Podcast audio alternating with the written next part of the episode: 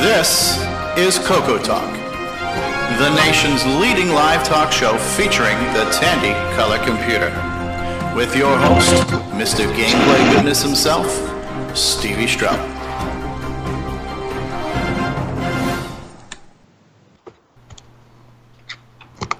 All right, what's going on, everybody? Welcome to Coco Talk episode 22. We are live on a Saturday. Today is April the 19th, 2017, and we've got a great show in store for you, ladies and gentlemen. And so, with me on the call, we have the author of Forest Doom, all around good looking guy and, and damn fancy singer, too, Mr. Bruce Moore. Welcome to the show, Bruce. Thank you. And then we've got, uh, what's his face up there, David Ladd. Hey, David. Hello. oh, what's his face? Mark Overholzer with us as always. Richard Lorbieski is here. Ron Delvaux is here. And L. Curtis Boyle, A, is here. And uh, Nick hey, Marentes. by the way, it's August, not April. It's August. August, April, whatever, February, M- March, Ember, whatever the hell it's called. Yes, it's August. Yes, you are correct. Thank you. And then from down under, Nick Marentes. Good day, Nick. How are you? Good eye, everyone. And maybe Good eye. April down there, I'm not sure. It's April. Yeah, you know us Americans. We can't we can't spell.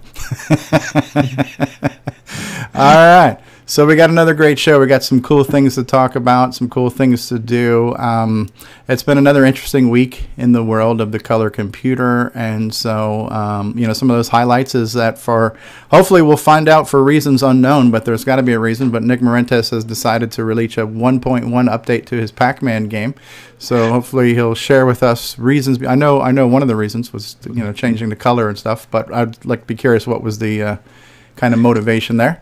Uh, so that's kind of cool. Some what, what else has been going on this week? Well, um, we got another demo from Simon Jonassen to take a look at his 3D spinning cubes. Um, Bruce Moore has been tip, uh, dipping his toes into the water of Basic 09, so we'll show a little preview of that. Maybe talk about that um, process and development a little bit. We're going to have Ron's Garage, where Ron's going to show us something pretty cool. We got Tech Talk with David Ladd and maybe Curtis Boyle too, and who knows what else we're going to talk about. So very cool. And um, live in the call, I want to first say hello to Steve Powell. So Steve has been here since about 20 after 1 p.m. So Steve's been here for a long time. He says he's doing other things. He just wanted to have it open and ready. So you get the um, the award for the first caller of the day for sure. Treasure, 100 points. So there you go. 100 points of treasure has been awarded to you. So uh, and I will try not to over overuse the soundboard today. I promise. Right. So. Um, Got to have more cowbell, right? So thanks for being here, Steve. We also have Richard Cavell in the call and uh, and everybody else. So very very cool. So let me go ahead and just look at some feedback and look at some numbers this week on a few things that have happened in the show. So. Uh, Let's start with looking at our most recent episode. So last week's episode of Coco Talk right now has peaked the charts at 178 views right now. So that's still pretty good. You know, we've been averaging about 200 views a week. You notice that the episode 20 got about 211 views. Really popular topics was the hardware discussions got 263 views. Our NitrOS-9 discussion 250 views. So yeah, Coco Talk has been um, been getting some pretty good views right now. So we're just shy of 180 views from last week's talk is is not too shabby. And I think one of the things that might be um, uh, helping with that, or helping or hurting, depending on how you look at it. But since we have been also now, Coco Talk is also a podcast that you can listen to in audio format. We've had just shy of 400 downloads on uh, podcasts this week. So 383 um, podcast downloads. And so, I guess, how do you look at this? Do you look at this as competition? Am I competing with myself? I'm not sure. But, you know, if people are listening rather than viewing, maybe that's why we have a few less views, but we've got a heck of a lot of listens. So, all things combined, we're in about the 600 mark in this past week, which is pretty cool. So thank you for everybody who's been watching and listening. Um, and then a couple comments from some of the stuff that's been going on on YouTube. I got a comment recently on one of my programming and basic videos where uh, this person, Alex Blackburn, said, I love these videos, so in depth, and the only source that teaches us basic that I've found on the internet. Huge help. So thank you there, Alex. Um, Rudy Kazuti, our friend from, I think he's in Ireland, um, he's the one who suggested I play that Ken Kalish game, right? Dungeon Raid. And then yep. he's actually chimed in with some tips on the game. He says a tip for anyone who's trying to beat, and his, his high score right now is 124,600. He made it to level five. He says there's five levels. Uh, there's three levels, and then the game loops and the enemies speed up dramatically. So he's actually given us um, some tips. He's pointed out a glitch in the game. He's, he's telling you when you got to steer left and what to look for and what to avoid and stuff. So I guess when you can spend a, you know some good quality hours on a game and you kind of get to learn the uh, you know the insides and outs. So he shared some very good tips there. So check out that comment for some good playing tips if you want to get really proficient at Dungeon Raid. Now here's another cool one too. So this is how all this stuff happens. It's just like you know things fall out of the sky. But Rob Shaw, the author of Shock Trooper and Tutankhamun and a handful of other games, he found my video on YouTube and he says. Um, it was so cool to see my game reviewed on YouTube 31 years after I wrote it, by the way. One inaccuracy here is that it was released in 1986 because I was in the university at that time. And then he said, "Well, if you've got any questions, please feel free to ask." So I have basically said to him, "Would you would you like to do an interview?" I sent him my um, email address, and hopefully we'll hear from Rob, and maybe we can line up a Rob Shaw interview. That would be very very cool, right? Yeah, so, he's he's a, he's a nice guy. I talked to him back when I did the uh, pages on the games page there for his stuff by email, and he actually gave me some tips. Like there's some hidden features in one or two of the games and stuff too. Okay. So I'm hoping you can get him on for an interview. It'd be pretty cool. Yeah, that would be cool. So, um, so then the question becomes: Is this is this a standalone interview? Do we make it part of Coco Talk? That's really not that important as long as we get the interview. Um, and, and, speaking of interviews, one of the things I've been doing too is taking some of the older interviews that we've done and also converting those to audio. So right now on our website, cocotalk.live, there's the first 10 episodes are fully converted to audio and three different interviews. So there's the interview where Curtis and I first spoke at length. There's our first interview with Rick Adams, which I, I think it's pretty cool when you look back on things we discussed a year ago to what has happened then, it really goes to show you what's been going on in this community. Like Curtis brought up uh, the discussion uh, on an interview that Nick had with with him like in 1999, where he had talked about, well, I made this game called Bomb Threat, but Tandy never bought it. And for me, that was the first time I ever heard of that, you know, kind of lost gem, right? So we talked about that about a year ago in an interview with Rick, and of course, as most of us know now, he is about to release Bomb Threat again. So it's kind of cool to see how some of these things come full circle with some of these interviews. Um, uh, we did that interview, the the um, Rick Adams interview and the Dale Lear interview, which was another good interview too. I thought, and that was kind of co-interviewed with Rick Adams, and of course Curtis and Nick were there too. So, um, a couple of good interviews, and all of those interviews I think played very well to the audio format when I listened to them. So, uh, I think we're we're getting some good positive response from people who are saying I enjoy the fact I can now consume this show in a different way. So, uh, that was a great idea. That was Curtis's idea. I got to give Curtis all the credit for that. So. Uh, Remind me to uh, pay you one of these days, Curtis. So. um, so going around the room here, who's got anything to chime in and be like, what what has your week been like as far as projects and retro things and other uh, items of interest? Anybody want to jump in there? I haven't done too much because of work uh, scheduled as as usual during my rush season, but I have been trying to talk to Bruce and Nick a little bit when they were you know fiddling around with Basic 09 and NitrOS-9 stuff uh, just to see if I can help him out a tiny bit. I know Nick actually got a boot from Bill that ran pretty stably for him, which I think was unexpected for him. But uh, we'll get into that in a bit more detail later. Yeah. Right before he shoots it all down.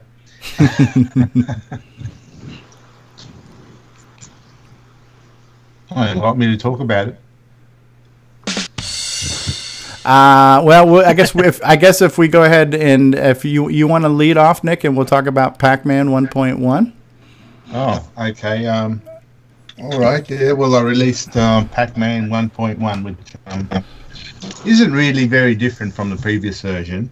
Um, it's just uh, a few little things that always niggled me um, over the years that uh, I wish I had done that. It was so simple to do. Why didn't I do it? Um, so I thought, what the hell? You know, we've we've we've um, had uh, Glenn Hewlett's uh, arcade trans transcode released lately, and that sort of inspired me to just do these little patches to um, finalize Pac-Man as such. Um, so the, there's no changes to the code. The code was really um, unchanged. Okay. Uh, the, the changes were done in the uh, loader. So when the loader comes out, I uh, changed that a bit. I removed the um, the option for um, selecting PAL versus NTSC color uh, and the uh, 50 hertz, 60 hertz timings because no one played it under the 50 hertz timings anyway. Okay. Um, and over here in Australia, we we select 60 hertz, uh, hertz anyway, and 50, 50 hertz tends to run it slightly slower. And because I had because I had to make the game support both 50 hertz and 60 hertz, there was another problem in that uh, I noticed in the uh, intermission tunes. Uh, when playing the intermission, uh, the um, the timings were a little bit slower in order to compensate for the 50 hertz mode and it always bugged me because I always thought the intermission tune was just a bit bit low in in its pitch.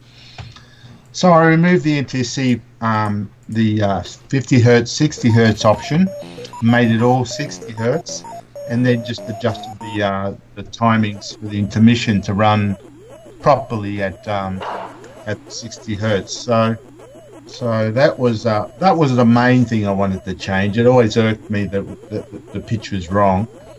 Okay. Um, the only other thing I changed also was the um, the color of the maze. In the original, it was slightly um, a lighter blue, and um, it should have been a bit darker to match the arcade a bit more. So I just did a change to the, the color blue. And really, that's about it. Um, nothing more. It's really otherwise really much the same. Uh, the loader has a little Pac-Man. in it, Yeah, I noticed that. sort of- which Yeah, is that, I like that. That was cute. It's better than the old bar going across. Yeah, yeah. Well, it's essentially the same as the old bar, except instead of a bar, I've got a Pac-Man character eating all the dots, which I Yeah. thought I thought was more suitable for the game anyway. Yeah, definitely. yeah. It, it reminds me of the, the Nintendo Wii when you do get your updates and you have the little arrow ring across as it's downloading the update and he keeps bumping the coins up as the da- update downloads. It's kind of an Alright. animation of their own character, and you did the same thing. Yeah. Sixy has joined us in chat, and uh, Home Computer Museum says hi, everyone. Hello, Home Computer Museum. Um, Richard Cavell is here in chat. Yeah, I'm going to see if I can get to the intermission, and I do notice that the blue is a little bit darker. Um, yeah, it's kind of cool that we do look at this again. It's just kind of um, like you mentioned that we had the um, Pac-Man transcode released recently. Um, out of curiosity, how long did all of that take you? Like, how many hours did you put into all these changes? Oh, the changes didn't take too long. It was um because I, I still had the source code, of course, for uh, Pac-Man. So it was just a matter of looking at the the code and just finding out what what areas of memory uh, the bytes were I had to that I had to change in order to do to, to make the change. And once I located the exact values in memory where they are, I then just went into the loader program. After it finished loading the program, it would just do a few pokes to change those to uh, to the new changes. Um, and that's about it. The thing that took the longest was um, was the the little Pac-Man uh, at in the loader. Okay. I, I tried a few things, and I just that was the one I came up with. Yeah. Okay. Did you want to demo the loader, Steve? Or Uh, I can do that. Yeah, yeah, yeah. It is it is kind of cool. So we'll we'll we'll show that. That's kind of cool. And yeah, of course, now getting me to make it to the second um, the second level is going to be a challenge because that requires somebody with actual game playing skills. Um, so we will do, and of course, I'm doing this on my Coco SDC, brought to us by the makers of Coco SDC. Um, here we go, Pac-Man Bass. I'm all about that bass, Yeah, baby. so that's the yeah, that's the new options screen. It's only got two options, whereas the previous one had a few more. Um, the, just the selection of the RGB or composite, and uh, I think I might have also tweaked the uh, composite palette slightly as well. Because Okay. back when I wrote it, I didn't have an, uh, a composite NTSC monitor, so I just um, w- whatever whatever information I could find in a magazine saying this is the RGB to composite conversion. Sure. That's all I did. And I just assumed, okay, that must be right. But now that I do have an NTSC composite, I think some of the colors were slightly off. okay. So I just tweaked those, and I I've, I've kept the option for the um, the the keyboard selection. Um, one thing actually I wasn't sure of because I hadn't played it for a while. I, I was wondering um, if I'd forgotten I had actually added um, joystick control in the game. Okay. Um, whenever I used to play it, um, I, I, played it with the, the arrow keys, and of course I was terrible at it. And I couldn't understand why am I playing it so badly. I used to play it much better than this. hmm So I thought, oh well, I'm going to have to patch it to allow our, um, the joystick to work. But as it turned out, when I went through the code, I thought I saw there was code in there already. Because uh, when, when the game starts, it doesn't really say um, press. Um, well, it does say. It says press the uh, button, I think. It does say press joystick button, but for some reason I'd forgotten that the joystick actually worked. so the joy the joystick's fine. Just press the button on the joystick and away it goes. And I think there was one fellow on the um, Facebook page was asking, you know, uh, if the keys work on on uh, under VCC, and I said I'm pretty sure they do. So I tested it last night and uh, put a message up saying yeah they do, but I don't recommend it because the uh, it, it's it's just so awkward to play with a normal diamond cluster cursor. Yeah, it's not very Yeah. forgiving either on the. No, um, my fingers tend to uh, get stuck in a knot basically.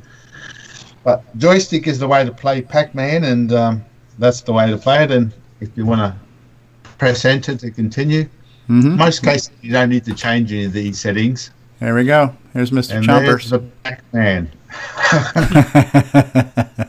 high definition. Uh, this is the ultra high, ultra high, uh, D, uh, ultra HD 4K right now, right? So uh, That's uh, that's the one. Yeah, that that should that should almost be a meme, right? Because you know all the TVs now are called 4K. We should have something like, well, in my day, 4K meant something else. You know? Yeah, that was how much RAM we had in our computers. That's right. yeah, so it is. 16K. It is flashing on the screen right now. Press joystick button to play. Yeah, And yeah, I don't that's have a joystick connected at the moment, but I'll try it one more time and see if I can't um, reach the I'd also- intermission. Yeah, I'd also removed the serial number um, display on the title page because when I sold it, I had I had it every copy was serialized. So I figure, well, if I'm gonna just give it out for free, what's the point of the serial number? So you had alternate keys you could select too, like Alt Control and left right arrow or something, didn't you? Can't remember. um, That was on a different game. Yeah, I there think that was on there were- Gatecrasher. three or four option keys um, because um, I could Yeah, never the little diamond di- cluster's way too. I think yeah, I think that's the way I used to play it actually. Before I before I had the joystick hooked up, I would choose the keyboard options and choose Alt and uh, Control and Alt for up and down because that matched the Coco 2 keyboard Yeah, and allowed your hands to be separate and um, you could just more comfortably control it with the keyboard. Yeah, back in the day, the Apple IIs only had just the left and right arrow, and so typically the games would use A and Z on the opposite side of the keyboard for up Ah. and down. yeah, I remember that playing Gorgon and a few others. Yep. Well, it, it's kind of interesting comparison too because you did this what like around 2007 uh, ish. 19, wasn't it earlier? Or, uh, this is the update. Yes, the original game was 1997. Oh, 1997. Wow. Okay, so yeah, Yeah, here it goes. In 1997. So, and so what what we have right now for the Coco 3 is we have this is the original uh, or the first Pac-Man. Of course, this is not a licensed one. This is you know your your port of of Pac-Man, but you you wrote this from scratch, and you had to Uh, take yeah. your. We we talked about this a while ago. You had to kind of take your best guess at what the algorithms were for the patterns of the ghosts and things like that, you recorded with a cassette recorder all of the sounds and then digitized Well, those. Which That's was right. I didn't the- have the internet. Um, Yeah, at yeah. 1997. Yeah, Al Gore had not invented it yet. So, um, and you had to write the program. So you actually had to write your own version of Pac-Man. And so what we have now with the Glenn Hewlett version is um, not a custom from scratch version, but the actual arcade code has been transcoded. So we've got two versions of Pac-Man now. We've got Nick Marentes' version, which he wrote from scratch, and then we've got Glenn Hewlett's version that he basically converted from the arcade. And so for the time that you had done this in 1997, um, you know, really, really impressive. And, and some of the choices you made to keep the um, the aspect ratio of the board and the playing field. So you put the scores off to the side, so we have the the full side, tall aspect ratio and things like that, and it plays very well. One of the things I did notice about um, Glenn's version, because Glenn's version is is running the original code. The original code was written for three voice channel synthesizer, which we don't actually have. So every now and then we lose something in the audio because you actually had to write yours from scratch and you took all these things into consideration. I noticed that we always hear the sirens, and then we do hear either the wop wop wop sound when he's you know blinking, or the you know the kind of explosion sound when you eat them. So you've, you've you, your um, audio decisions seem to favor the the sounds that we need to hear the most at all times. Where on the transcoded version, every now and then we're going to possibly miss something that you know would have been there because the software's got to make that decision. Which two of the three channels do I output? You know. Um, so, but they're both great versions of the game, and you know, both worthy of celebration. Um, very cool one stuff. of the one of the biggest chal- challenges was to um, to get the uh, the Pac-Man intelligence to be the same. Of course, nowadays you can um, go on the internet and find out what the actual actual intelligence is uh, for the Pac-Mans. You know how they react, how they travel and, and, and navigate the uh, maze. Of course, uh, in 1997, uh, that wasn't available. So I had to sort of come up with my own intelligence that at least looked like it was like from the original, and I think I got a, a fairly good um, good uh, interpretation of it. Seems to play very similar. Oh yeah, yeah, no, it looks good, plays good. Um, the slightly darker blue palette now for the maze looks much more arcade accurate. I didn't even honestly didn't had had not noticed it that much before, but now that I see this, you know, more of a navy blue, it definitely looks more arcade accurate. Um, and yeah, I, I, I would imagine that has to present some challenges because what's the maximum color palette of the Coco? You got 64 colors, and most of the 8-bit games, uh, and so 64 colors is what 6-bit of color, something like Yeah. that. And most of the arcade games had 8 bits of color, so we had you know 256 colors. So at some point in time, you've got to make a creative decision, saying, well, in the arcade, it was this level of red, green, or blue. You know, which requires a higher depth of bits per pixel, which we don't have. So we have to trade off somewhere, and you're never going to get every single color possible because our palette is a much smaller um, palette of colors. So I guess certain decisions and compromises have to be made there, right? When you're making those choices. Yeah, I d- I don't know how the arcade, um, how many colours the arcade machine actually had. So, I think a lot of a lot of arcades really only may have only had 16 colours, but they could Right. have varied the, the colours. I think they use some sort of a res- resistor bank or whatever to fine tune each of the colours. Mm. Not sure. Yeah, I'm pretty sure the original arcade Pac-Man was a 16 colors on the screen at once, but I don't remember what their palette. Yeah, what, what I, the palette capabilities were. I think they were able to fine tune it. Yeah, no, it's a, it's a it's a damn good, damn good version there, and and uh, very nice of you to just release that to the public, right? So the the other way to get that now in the past it was available for sale when it was a new product. It's now uh, uh, part of the bundle. So if somebody buys Popstar Pilot from you, which you've also put on the Facebook group. It's included on that CD. Your entire catalog of Coco games is now part of the Popstar Pilot package Yeah. which which is a great value. Um, very very cool. Cool. What do you guys think? Now, think? Nick, Nick, do you have any uh, inclination to go through some of your other previous games? Because I know you've mentioned there's a few other things that you wish you had done differently back in the day. Um, Um, well, any plans for that, or just thinking about it, or Yeah, and I was, I was also thinking of going through my Gate Crasher as well, the the 3D um, the 3D game I did, and um, it, it plays all right. But the thing is, there was two. Once again, there's there's at least two things that have niggled me ever since uh, the the beginning. So as usual, the niggles will eventually get to me. So um, uh, one is the the the graphics have a bit of a uh, fisheye look to them. Like straight lines tend to have a bit of a curve the further they go in the distance. That that is a bit of a side effect of uh, of the the Gloom engine that um, that Sockmaster has, just the way it, it creates the 3D. Um, and because I used a lower resolution than what Sockmaster did for his demo, it stands out a bit more. You can see corridors tend to have a bit of a fisheye. They they curve in the distance a bit. So I was thinking of looking at that and trying to see if I can straighten them up a bit.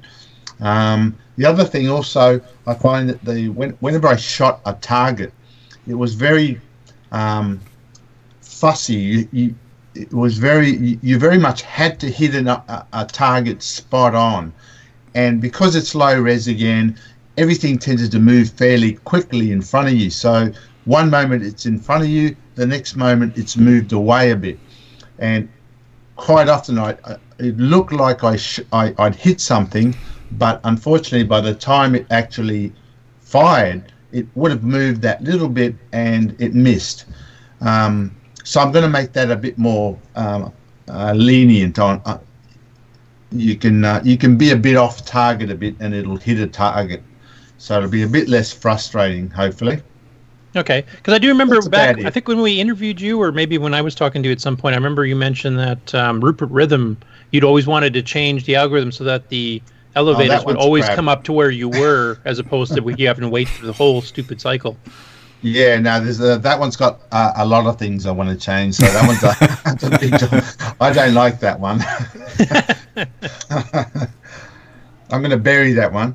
I wouldn't mind if you change that one because I've never actually wanted to see that ending show that it supposedly has. So Right. kind of Well, maybe maybe I'll uh, I'll uh, put out a um, a poke that uh, you can do to bring it up um, um, immediately.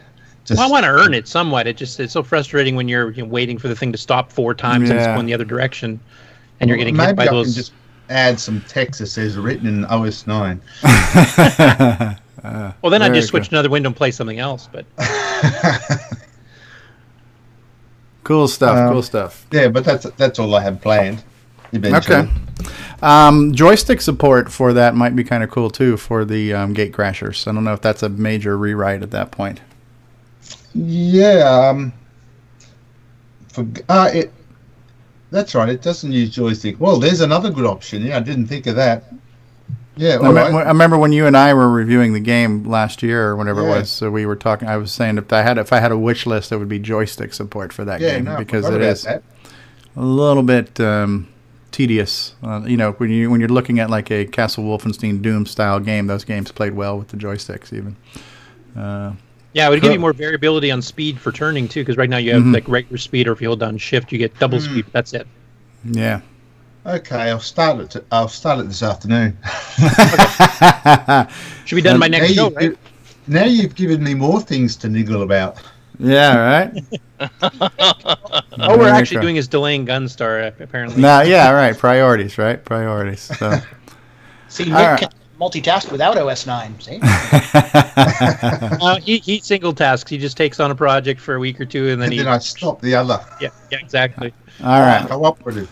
Let me Yeah, let, let me interrupt us all for just a second here because I, I want to take a commercial break, but for a very special reason. I have a, a very cool commercial I want to share with you guys, and we'll we'll talk about it afterwards. I'll probably hear some of your reactions during the commercial because I'm not going to mute your your stuff. But we're going to take a quick pause for the cause. We're going to uh, hear a word from our sponsors, and um, and then we'll be right back. We will be back after these messages. Let the Radio Shack TRS-80 put the world of color computing into your home. Instant loading program packs turn any color TV into an exciting game arcade. And there's more. The color computer is an educational aid, a home management tool, and up-to-the-minute electronic information service. The programmable, expandable TRS-80 color computer from $399 only at Radio Shack, the biggest name in little computers.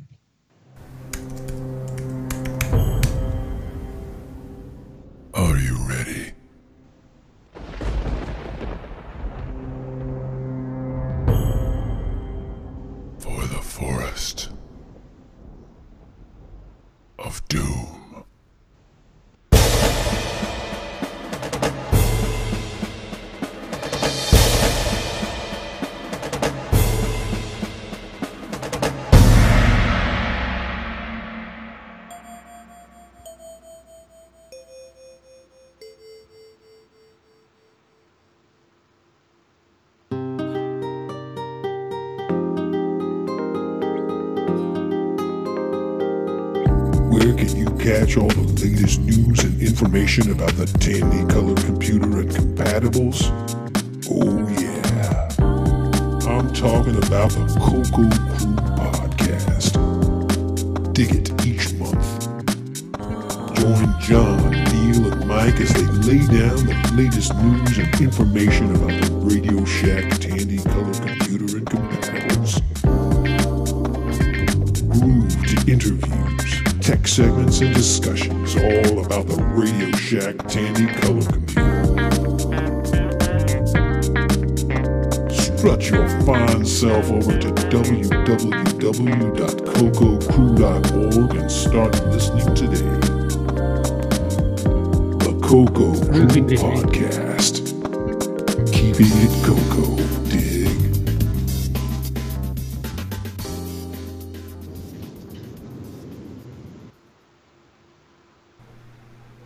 What'd you guys Very- think of that? Very groovy. Somebody needs to lay off the acid. I thought it was tripping balls there. The sound seems to go in and out. That was uh, like John's comment. so that was um, yeah. So that was a world premiere right there. Hey, John Linville is here. What's going on, John? So um, yeah, John says, "Oh my God, I'm associated with hippies." I just uh, I just threw together like a little funky slideshow to go with the music. I was really impressed with that. I like that. That Myro is one talented mofo, ain't he? And, and, So- and John, I mean, uh, Red Hat's open source, so isn't that kind of hippie-ish anyways? and I, I wanted to come back real quick to get your reactions to that. But one more segment I want to add to um, uh, to our shows because we're also going audio too. I thought it would be cool to put in little music bumpers in here too. So I've I've compiled an assortment of some Coco music clips. So let's play a real quick Coco music clip real quick too because I, I I had a lot of fun listening to these guys. So this is a this was a random video game music track uh, for your listening pleasure. Hold on one second.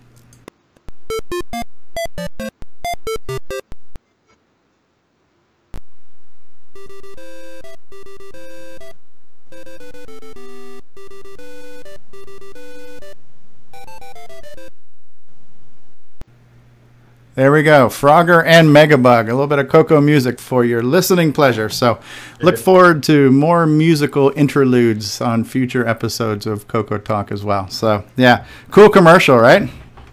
Yep. Absolutely. I'm still tripping balls from it, but. Dig, get your groove on with the Coco Crew. Dig. that is some good stuff. And we're anxiously awaiting the next episode of the Coco Crew podcast. No pressure. No pressure, John. Just. Oh man. Uh, okay, so that was cool. That was cool. So Nick, thanks for um, doing that update of Pac-Man 1.1. We're definitely looking forward to future tweaks to some of your other classics. But if you know, Gunstar. Two words, Gunstar. Eventually. oh man, good Well, stuff. the only other bit of news. uh, The only other bit of news is that in two weeks, I'm uh, presenting a uh, a talk uh, um, about well all my programming exploits, uh, everything from the TRS-80 Model One and the color computer, and I'll be uh, demoing uh, some of the color computer stuff. um, that I've done, and, and generally the color computer itself. But I'll be demoing it at a at a Apple Fest. I'm going to an Apple Food Fest. so I don't know how that'll go. Um, Make sure you wear body armor. and I'll um, educate a few Apple II people of what about what our um, Coco two uh, Coco can do, or I'll just come home with a face full of tomatoes. So Go to Apple Fest and get tomato bathed. Yeah. um, Norlander in the chat too. Sorry for not acknowledging you sooner. Says I get a kick out of those commercials for the Coco One in 1982 when I bought my first Coco uh, with 32k. It cost me 649 dollars Canadian. Eh? So yeah. when, I, when I bought mine in the summer, late summer of 1981, 4K was 549 Canadian. Wow, that's cool, Nick. That's uh, and and I know we talked about this briefly. And, and if you're able to take pictures or video or something, it'd be kind of cool to have you be our correspondent and show us what some other festivals are like. Um, and and speaking of festivals, I wanted to talk about this, and I don't know if John's still there. And John, if you want to call in on Skype and join us, we'd love to have you, John John W. Linville. Um, but one of the things that the Coco crew was talking about when they, you know, they, every week they talk, or but every month they talk about the um, the different events that are coming. So they talk about VCF and Kansas Fest and all these things. And for the longest time, they were talking about Coleco Expo. And the big running joke with Coleco Expo is that it's featuring whatever her name was, some 21 year old chick from some Disney show. I forgot her name, Sophie Lawrence or Sophie Reynolds or something like that. But um, so Coleco had this expo, and I think it was just earlier this month. It was recently. It was within two or three weeks ago, and. Um, and there was a little bit of drama uh, surrounding this Coleco Expo. And because I'm also a member of a group on Facebook that's called ColecoVision Lunatics, and there's another one called ColecoVision Fan. So for those of you guys who aren't aware, whoever currently owns the company Coleco, it, you know, you know, Coleco, Coleco has been a dead entity since 80 something, whenever. Um, somebody bought up the name, bought up the rights, and and they're now trying to promote Coleco. What they did was basically um, poo poo on the communities and the fan sites and everything else. And they went after any Facebook page that had the name Coleco or ColecoVision in it, went after these different websites, went after everybody, and really tried to strong arm the community which you can't survive without your community. And there were a bunch of videos posted on Facebook in this ColecoVision group. People are walking around with their phones, and it was a disaster. It was a huge, huge um, area, so they had a giant space. But these people are walking around in the middle of the day on a Sunday. All the vendors are sitting there twiddling their thumbs. They're look, it, you know, it, it was a maybe a couple of dozen people were there, and it was um, it was a train wreck. And um, I, am not saying this because I'm happy about this. I, I don't take any joy in one of these festivals not doing well because at the end of the day, if I was a vendor and I had spent money, I would have hopefully had a turnout to be able to sell something. You know, so I feel bad for the vendors. I feel bad for the people who showed up wanting a good experience and didn't have one. Um, but I think the lesson to be learned there is that you can't have these festivals without the community support. And when you kind of pee all over that community, uh, this is this was karma. You know, karma came back big time, and um, it's it's it's tragic and it's sad because I would love to see all retro things succeed. So I really I'm really looking forward to what you're going to be doing, Nick, in in Australia there with this um, Ozfest for the Apple. Because even though yes, we've had our rivalries in the past and stuff, we don't truly hate them. Well, maybe David Ladd, but. Um, um, but you know, we uh, hopefully we've grown up enough now where we don't have those same rivalries where you know all that kind of stuff. So I want this Apple Fest to succeed. We obviously want Tandy's Assembly to succeed, and there's no reason why it won't because it's it's embracing the community. It's embracing several communities. Um, but I, I just think that it was probably kind of worth mentioning that you know one of these things didn't go well, and it's unfortunate that it didn't. But take notes, right? Don't forget the communities themselves that that make that you know that attend to these things. Um, yeah, so if you can bring back photos or um, video or anything else while you're there, it'd be great to play those on a future Coco Talk, just kind of corresponding on another event in a foreign land, even you know. So, hey Steve, can I say, say something about that? Yeah, yeah. Uh, I was just going to say that I'm, of course, a longtime Apple guy and only recently into Cocos. But you know, I see from the Apple side, a lot of the Apple people who were, were Apple started with Apples, which is you know kind of a limited group compared to because the cost was so much more than a lot of the other systems. Mhm. But as it's gone on, they've kind of wondered, you know, what was it about those Ataris or the Commodores or the Tandys, you know? And so they've bought in other systems, you know, the other people that are into this still. And then on the other side, there are a lot of people that have come to the Apple recently because they were a Coco, you know, Mhm. owner, or an Atari or Commodore, and they, you know, I used those in school, and you know, I never could get one, and now I can get one. Right, right, right. So true, so true. There's there's definitely crossover, and there's Oh, yeah. de- and and hopefully not only is there crossover interest, but I'm assuming there's even crossover camaraderie between these communities because I know John Linville has mentioned all the time that if you go to Kansas Fest, yeah, it's like a summer camp for Apple people, but they let Commodore people in there and they let us in there and we get along. So same thing with these Commodore festivals and stuff. So I think these other communities are welcoming of other fans of other systems and and you you just you hit the nail on the head there. Like w- I was lucky to have the Coco when I was a kid and, and, you know and I had to take a job to afford it and stuff. There was no way I could have afforded two or three systems back then. There's no way I could have had a Coco and an Apple and a Commodore and an Atari. Um, the Coco was about the most affordable system or one of the more affordable ones. Um, nowadays I'm, I'm lucky I have an Atari 8-bit system. I haven't actually powered it up yet but I have one. I've always wanted one. If I could get my hands on an Apple II would I get one oh hell yeah. Right? So um, that ha- to have your hands on that nostalgia and would I be a fan of it? Yes I would. But even now it's like I have in a box 4A I've yet to take it out of the box. I, do I want to I, and I think I got it for forty dollars. So um, you know if I could get an Apple for 50 bucks if I can get a Commodore for under 100 or something like that I'd probably grab them to have them put them on a shelf to display them and you know fire them up I'm always going to go back to the Coco. I'm going to spend my most time on the Coco, but sure, I'd love to have one to play with and hook up and maybe record some videos and show off what it's like. Um, and and uh, if I would love to be able to go to all these conventions, you know, VCFs and the Southern Fried Gaming Expo and the World of Commodore. I would love to attend all these things just to see what everybody else is doing too. You know, so it's great that Nick has that opportunity. Hey, Mark, I, I was going to ask you about that because I mean, I, I remember back in the '80s. I mean, the rivalry between the different 8-bit systems was pretty heated. I mean, everybody was fighting for their own platform.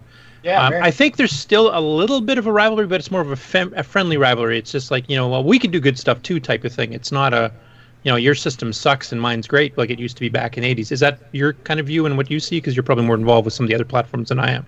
Yeah, it is. Um, you know, there was uh, in back in the day, the Commodore rivalry was, well, we got this really great sound chip and graphics. Yeah, but your disk drives really suck. but we got these fast load cartridges. Yeah, I know. I have a couple myself. They work pretty good.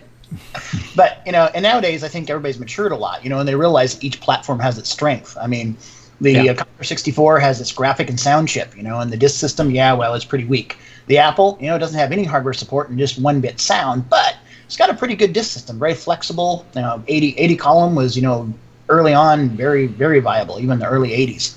You know, and so And it was expandable. You had six cartridge slots, which most machines didn't.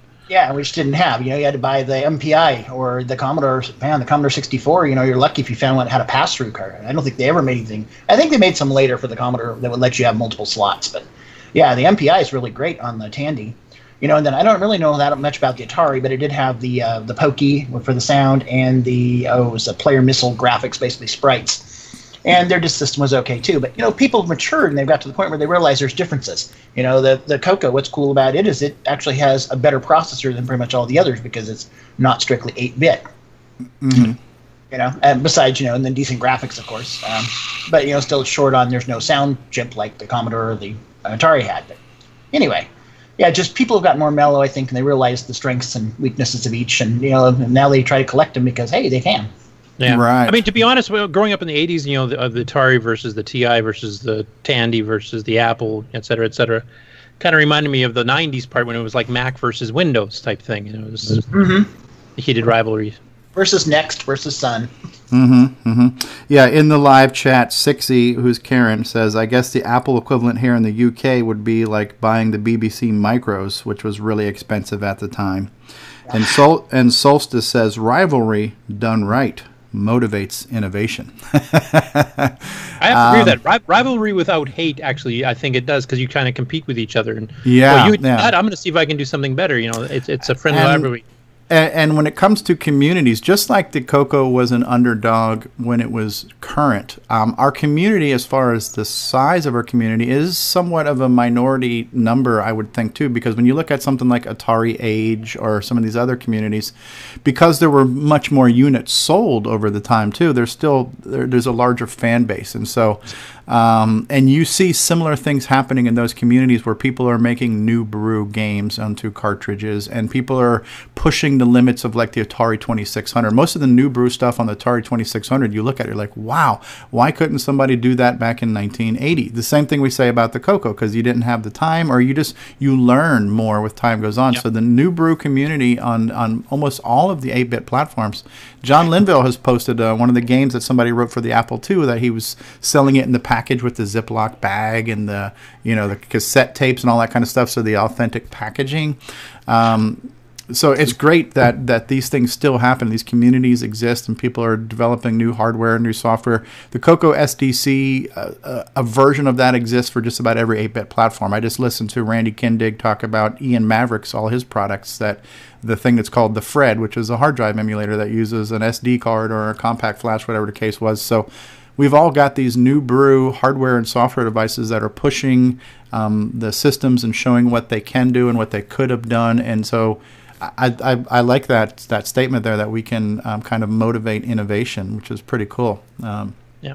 And to be honest, I think that's why John brings up a lot of these other shows about other platforms or even projects from other platforms right. as an inspiration to, you know, see what they're able to do and, you know, inspire somebody to do something similar or get inspired by it to do something even beyond on the Coco side. Mm-hmm. Definitely, definitely. Uh, so, who, so, who? Okay, so David Ladd says I'm going to have to go. David says he's going to have to go soon. I was getting ready to ask. I'm sorry, Nick, to cut you off before before uh-huh. we get right back to Nick. So I was going to say who wanted to go next on their segment. So we'll let David go next. Um, go ahead, Nick. I'm sorry. Oh, sorry. Uh, I was going to say uh, I might um, take um, Mark McDougall's uh, Apple II port of Lode Runner and run it on the Apple uh, on the uh, ah, that would that would be good. good. That'd be yeah, good to yeah, show off at, see, Co- at I can do it too. Apple Fest. yeah. See if I can start right? a rivalry again. no, you re- right? Then I will come home with a uh, face full of tomatoes. Whatever you can do, we can do better. Lewis, Fern- Lewis Fernandez is here. Talking about all that rivalry during the um, Apple Fest, we actually have got uh, planned to go and attend a Commodore uh, well meeting. I don't know if it's a fest nearby. Actually, there's a Commodore 64 um, mini one day event happening nearby, and that's going to be one of the um, the things that we're going to do. We're all just going to the whole Apple Fest people are just going to go to the Commodore 64. We'll crash the party. That's cool. That's cool. Just bring sure you so bring your. Keep, keep Bring your, rivalry going. No. It's, it's, it reminds me of like the old gang war movies of the 70s. Make sure you got your leather jackets and your baseball bats and your chains wrapped around your hands and stuff. So. The Apple game. the Apple game. Warriors, come out and play. Uh, uh, in the live chat, we've got Feiscap is here and Luis Fernandez. And uh, David, you ready for your tech segment? Um, as best as I'm going to be, right. I guess. Well, before we start your tech segment, I need to um, go to the infographic card. Are you ready for this? Sure. This is a professional production here, folks. Expect nothing less. Hold on one second here. The bar is raised. Time for Tech Talk with David Ladd and Curtis Boyle. Take it away, tech dudes.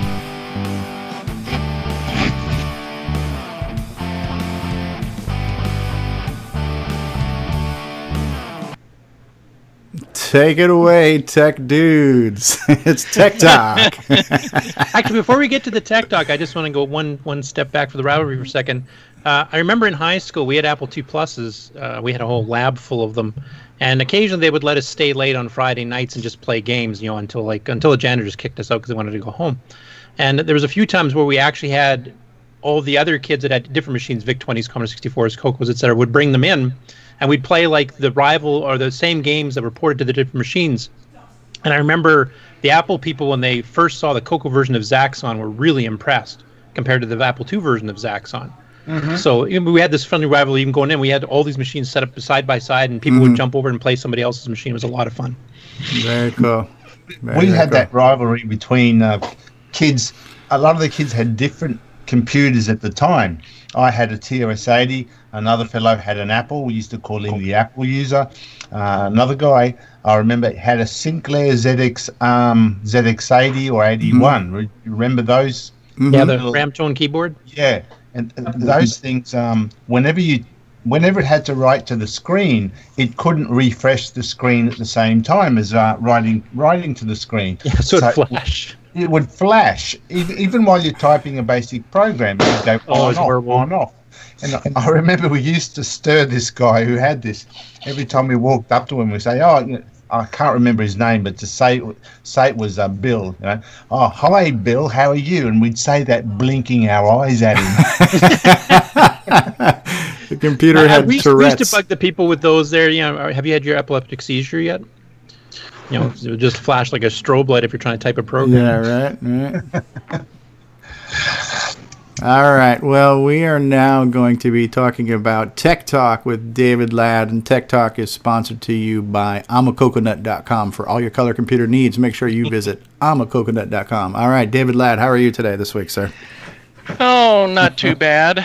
Um, not really too much in in in the realm of breaking stuff. Um, um, just found a couple issues with the Toolshed project, but you know those were pretty quick fixes, thankfully. Um, so um, as far as uh, only interesting hardware um, tidbit that I saw that someone pointed out, um, I think it was Richard Cavell, I had mentioned um, was Ron's thing with the Coco SDC and the real floppy drives, where the Okay. floppy drives weren't shutting off. Um, now, I have not been able to verify this because my power supply that I use to power my floppy drives died, so I can't use real floppy drives at the moment.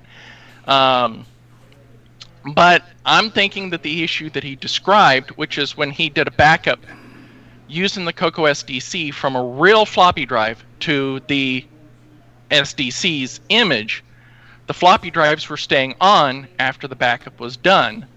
And I'm thinking that's just because the Coco SDC's, um, the SDC DOS, is not switching back to the slot that has the uh, floppy disk controller to actually turn off the floppy drives. Um, so that's the only little real major thing that I've seen this week that would be, yeah, an annoyance, but it's not that bad of a fix. Yeah, the uh, can I uh, chime in here? Um, I tried uh, the poke um, that somebody left on the board to see if that would turn it off, and it didn't. And I tried a different ROM, and that didn't make any difference. It still did it. So Yeah, because if the slot's not selected, it won't get through to the controllers. Yeah, so- th- yeah, that's that other poke that I gave, which was to the and H FF7F, comma and H 23. Um, the first value should be the ROM slot, and then the second half of that um, value is the uh, uh, actual I/O. So, like where it says and H23, the two Yeah. is the ROM slot, and the three is the I/O slot. Um, so that should have worked because I actually had tested it here on my MPI to see, you know, how things were working back and forth. Um, so didn't it try that. should have worked. I just tried the one poke. Um, the FF40 one? yeah, four zero comma. Is it comma zero? Yeah. Yes. Yeah, Yeah. it's supposed to shut the drive motors off. But if, if as David's saying, if it's if the M- MPI's hardware select like where I/O is supposed to go is set to a different slot, the drive will never see it. So of course it won't shut off. So if you combine his poke with the FF40, like do his poke first to select the slot, and then do it, that would prove that that is the issue, that it's not reselecting Yeah. the slot properly. You know, it turns Yeah. off though if you hit reset. Well, yeah, that's because the chip, the chip and the components are designed to reset back to a zero state Yeah. on reset. So, So review Um, what the issue was originally too. You have a um, you have a real floppy controller in which slot? That's always supposed to be in slot have- four, right? Okay, it had uh, uh, slot four was the floppy controller. Mm-hmm. Slot three was the SDC. Okay. And uh, no other boards are in there. And then um, I would uh, I would uh, put the uh, script in to unload um, drive zero, and then I would um, turn off drive one so that I'd use that from the, my drives, and then uh, I would put the um, expression in to save a program on the SDC, and it would say okay, and then I would do a backup one to zero, and it would it would go back and forth, back and forth. Actually, um, the drive stays on, and the little light on the SDC goes on and off. Um, and then when that's all done, the drive light stayed on, and the OK prompt came up. So it And acted like it. stay on, yeah. It acted like it went through the processing, right? Yeah. But what was the end result? You got a corrupted disk on your copy? No, or- nothing. No, the, the, the it, only just, issue it didn't. is It didn't that even the, run. The only issue is that the drive stayed on. The motor Okay. did do the copy properly, though, right? Yeah, it did. Yep. Okay. Okay, so uh, there was, I, I don't know why, but I thought I saw a picture where you were mentioning there was some contamination or something like that. To No. the, uh, no. No, okay. in fact, it was kind of just something to talk about, I guess, because Okay. it's an issue, but it, it's really nothing. If I hit reset, it everything stays the same, and the motor stops. So, I mean, it's no big deal. Although um, sometimes people get nitpicky and they want to make everything perfect, you know. Yeah. so I Yeah. just thought, yeah. I'm sure Nick Well- has no idea what you're talking about. well, um, yeah, that's something that we probably should um, point that out to Darren because that's probably something that should be an easy fix for him to do in SDC DOS because it's just something it should switch back to the slot that the FDC's in and shut off the drive when it's done and then switch back to the slot that the SDC's in. Yeah, I thought you know. I thought maybe the um, SDC was controlling, and then um, it would stop just before it turns, uh, or you know, it, maybe it was the floppy drive controllers working, and then it it stops abruptly because the SDC takes over or something like that. No, it's all it's all software control at this point. Um, Okay. because normally for um, this was something that was brought up with that MAME issue. Um, um, not related, but it's a similar technique. Is that for keeping your floppy disk access faster? You have all your drives running, so that way you can quickly have access to each drive when you switch from one to the other. The motor's already running, Yeah, so you don't, wait have for to it to spin up. Right. So basically, in the case of multi floppy disk controller setups, you do the same thing because the there's been people that have run multiple floppy disk controllers in the Coco before. So using an eh, the SDC and a real FDC is no different than using two or three real FDCs. You just have to have the MPI, you do pokes, you switch slots, copy the data in, switch slots, copy the data back out. It's same technique from the mid 80s. So um, so it's just something that probably was just slightly overlooked. Um, might have to bring it up to Darren Atkinson because he's the one that handles the firmware and the SDC DOS patches. Uh, So Can you Okay. say he's not on uh, Facebook at all? No, there's actually quite a few people that refuse to use Facebook. We've had this So- conversation, which. So and and we're I don't think this is probably because everybody has their likes and dislikes, and you know this is, you know, it's it's a respect if if they choose not to use Yes. it, that's their choice. So yeah, you know, uh, um, I, I'm friends with a guy uh, who had a little company called Sportswear. I don't know if you guys ever remember that in Rainbow. Yep. But he was uh, in Toledo, Ohio, and I bought my first machine from him. And he made uh, a bunch of disc utilities, and he was into um, war games and did some war games.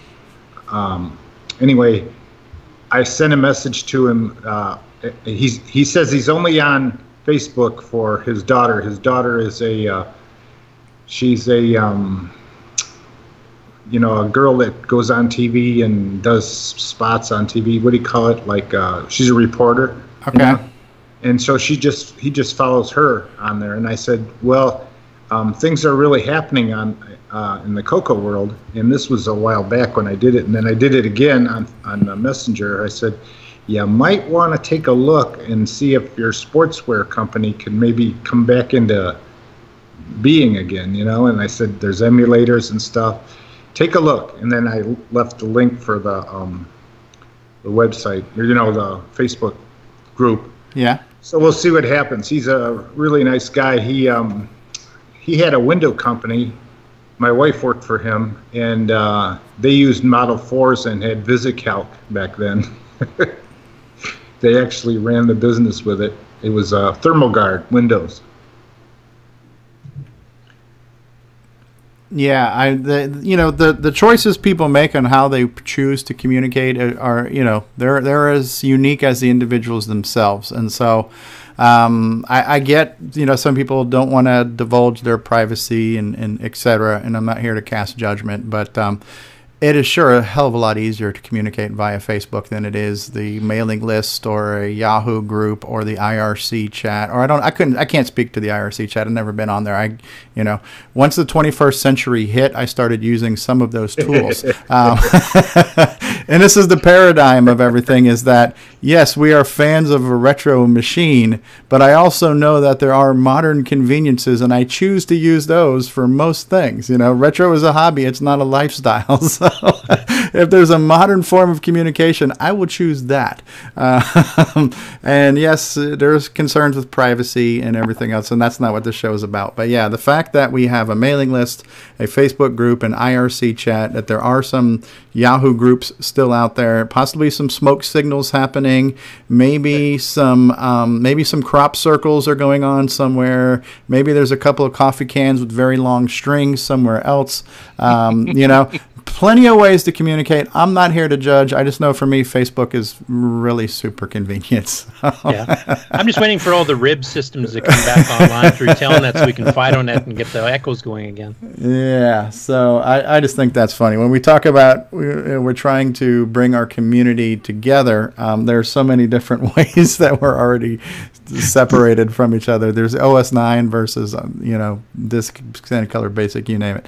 Um, uh, good stuff. Good stuff. So, so this is an issue. This is now another known issue. We're discovering issues. We, you know, David is the guy who, who he, we, we say he breaks things, but what he's really doing is he's finding the flaws in in the matrix, right? So he's finding the glitches in the matrix and he's communicating that, and we're hopefully getting those patched. So one of the glitches that we discovered not too long ago was the MAME floppy controller emulation that actually could lead to disk corruption. So that's not a good thing, right? And so that is kind of got to work workaround still happening. Um, then there was something you mentioned. You just barely mentioned it at the beginning, David, and I don't know how much time you have left, but the whole toolshed thing that you're also involved in. Um, do you have time to talk a little bit about toolshed and some of the limitations Um, of FAT32 and 32-bit operating systems and stuff? Or Um, okay, well, there's, as far as the Toolshed project, um, for most people, with like the Coco SDC and DriveWire, um, most people have been using, because really in practicality, 128 megabyte hard disk image is more than enough for OS 9 and all the available software for it. Mhm. But Uh, I know just there's interject one thing. I think because not all viewers are going to even know what toolshed is. Maybe we should explain what is this Yeah, that we're talking that. about.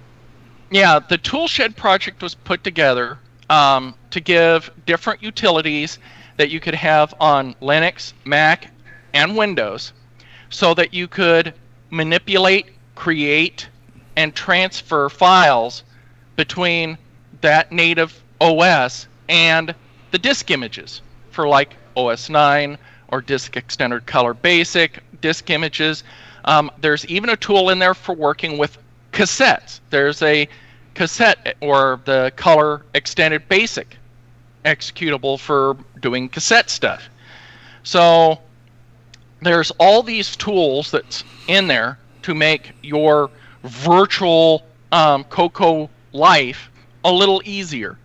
Um, so uh, it's just little things that since I've been doing this experiments because we've been doing all these, you know, virtual hard disks uh, with the Coco SDC, DriveWire, um, and of course it's like, well, NitrOS-9 or OS 9 period could handle up to a 4 gig volume.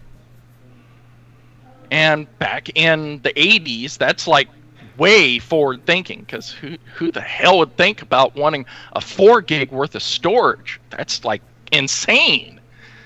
You know? But Yeah. um, With, with a machine with 64k RAM. So Yeah. you know, and and so I started trying to create an actual four gigabyte disk image for OS 9, and that's when I started running into little hiccups. Like if you're on a 32-bit OS, um, when you compile the toolshed, well, 32 bits, your cutoff is a two gig file. So if your disk image, if you want a four gig disk image, you can't do it unless you during compilation you have to tell it to use 64-bit file offset values. So that's something that no one ever thought of. So that's something that was just a minor tweak. Tormod's already um, taking care of that on the repo. So now when you build it whether it's a 32-bit os or 64-bit now the file offset stuff's been taken care of. Okay. um, there, the other thing is that there was a routine to automatically detect uh, the best cluster size. So that way, because you only have, I believe, what is it, two bytes, two bytes, Curtis, for the bit map.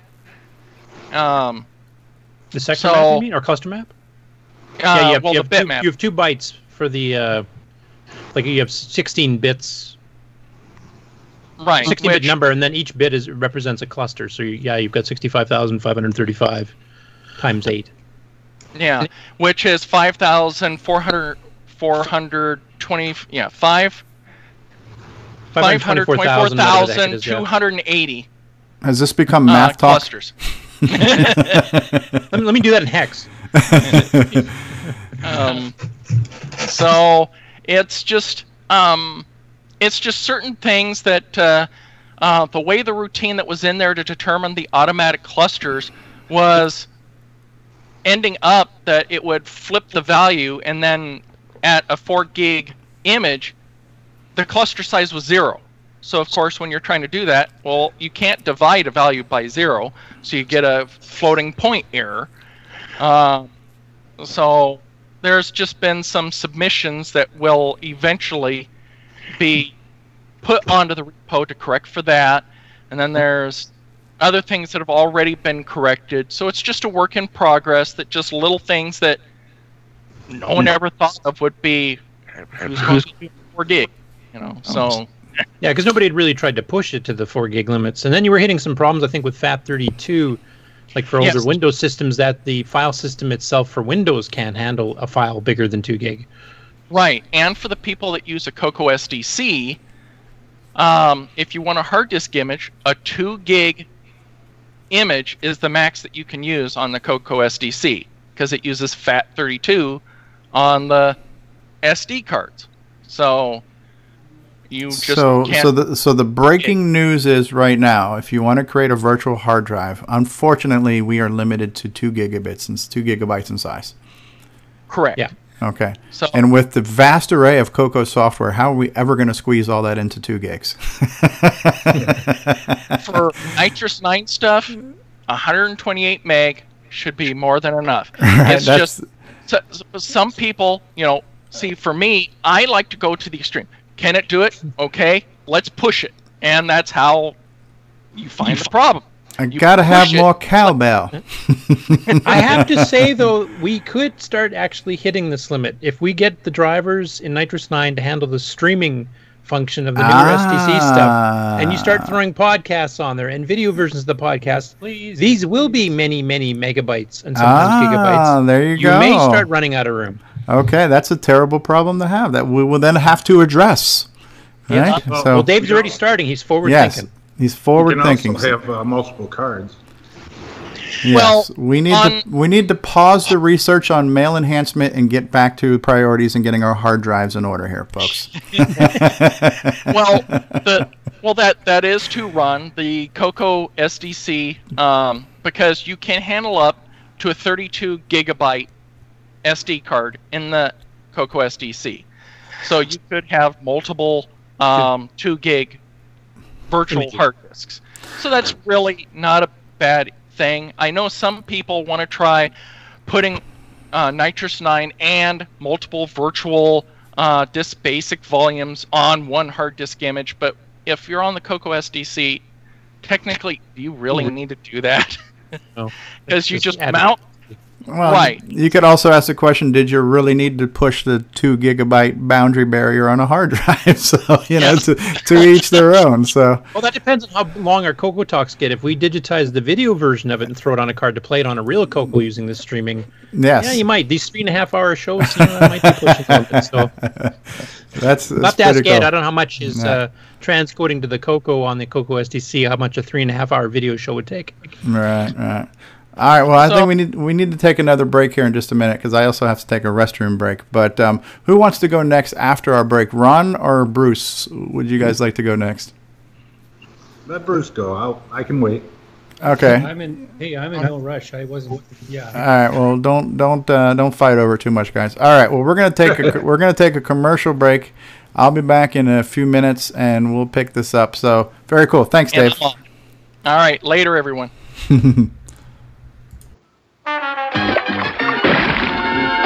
We will return after these messages. Hey everybody, this is Bill Noble, co-author of NitrOS-9. You are listening to Coco Talk Live, the leading live Coco Talk show.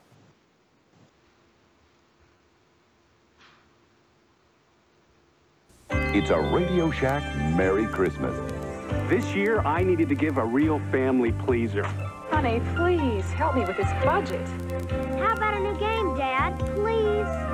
And I found it. Radio Shack's Color Computer 2, on sale for just $99.95. It entertains, educates, manages, Nice, it's nice. expandable, and affordable. Now that really pleases me. The Color Computer 2, sale priced for Christmas, only at Radio Shack.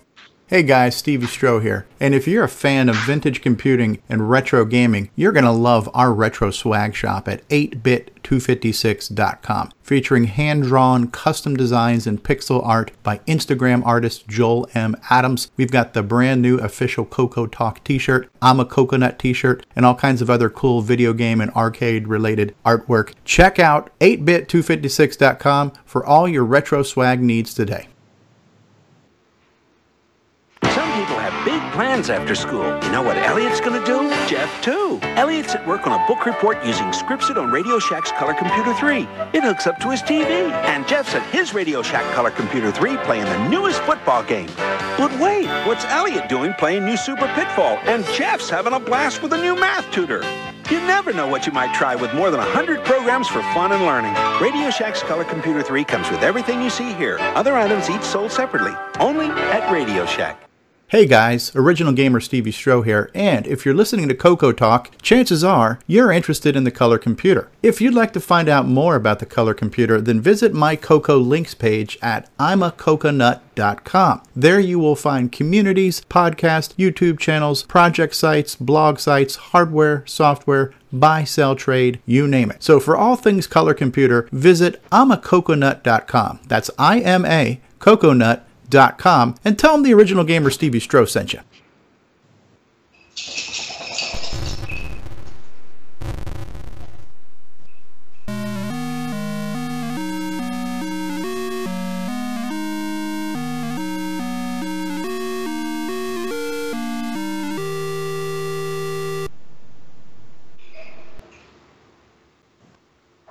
And we are back. So, what was your question there, Curtis? Any thoughts on getting video bumpers as well as just audio with a still photo? What do you mean by that? Ah, you're muted, Curtis. Sorry about that. uh, the vid- the bumpers that you got like with Bill and, and Rick and stuff here, it, you know, with just a still photo and then they're just speaking in the background. I was just wondering if you thought, uh, and given any thought to them actually doing a recording of them talking. Yeah, I have to go with what is sent to me. So when I'm sent an audio clip, the best I can do is put a still photo to it. I actually have some. I have I have at least one video bumper, but yeah, whatever people send me is what I will play. So I Okay, I didn't know if you had a stipulation you wanted it only one way. no no I just asked for I asked for it, and I'm happy. You know what? I'm just happy I got something. okay, I'll, I'll do one in about a month when I get some time. yeah, yeah, yeah, yeah. Cool, cool, cool. All right, so flip a coin. Do we want to do the Bruce Moore OS 9 discussion, basic, basic 09 discussion? Yes, Bruce, you're muted too. Yeah. Oh no, okay, never mind. You just weren't. Your lips were moving. That's uh, so cool. He's giving his mime talk. Or do we want to look at Ron Delvaux's very cool digitizing sample? You want to show us your stuff, Ron? Do what you want, bud. Before you do, though, I have to introduce you properly. All right. So we have got a proper introduction for Ron. So hold on just a second, folks, and, and be prepared to be impressed here. Ladies and gentlemen, it is time for Ron's Garage with Ron Delvaux, featuring a peek into the past with Ron's retro collection. Take it away, Ron. How do you like that? Grant is here. Grant Leedy has joined us too. Hey, Grant. Welcome to Coco Talk, and feel free to join us in Skype. Um, so, Ron, we certainly appreciate you. You you have been posting all kinds of cool pictures on Facebook and on the Coco group and the Tandy 1000 group. You've got an impressive collection of a lot of really cool vintage hardware, and we're very pleased to have you share some of that with us. And today, you're going to show us something really cool that's been running in the background. So, tell us about what you got.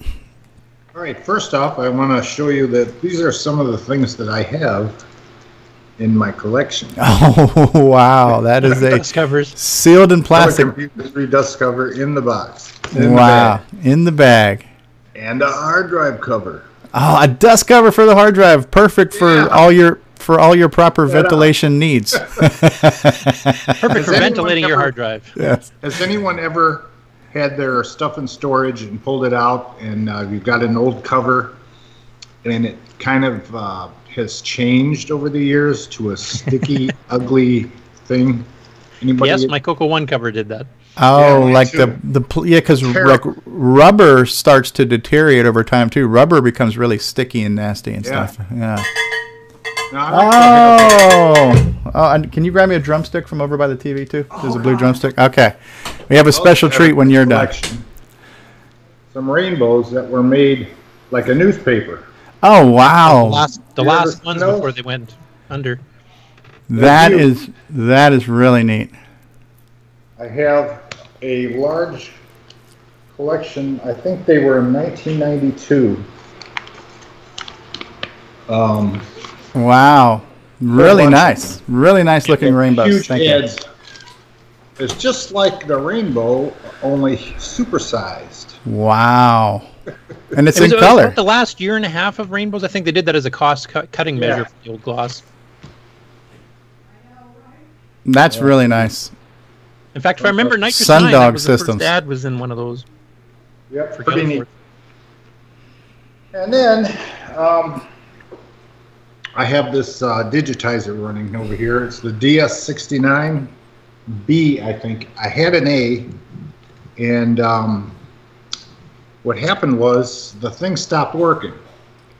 And so I sent it back to them, and they made it a B and sent it back to me fixed, which was cool. I did have a lot of uh, time on it. Um, basically, I'm going to show you how it uh, how it loads up and shows the MicroWorks thing. I, I, I, can you see it, Clint? We can see it, but now because you're full screen, I have all the thumbnails, the little smaller icons. There you go. There you go. Pan down. There, that's perfect. that? Yeah, that's perfect. Okay. And, and while you're doing that too, I wanted I just want to make one comment too because I realized something I said a long time ago in the interview when I was playing back. I think it was maybe the Dale Lear interview because when you look at Skype, whoever's full screen is big, and so I mentioned something like you know we have on we have here we have Dale Lear, and beneath him are some smaller icons.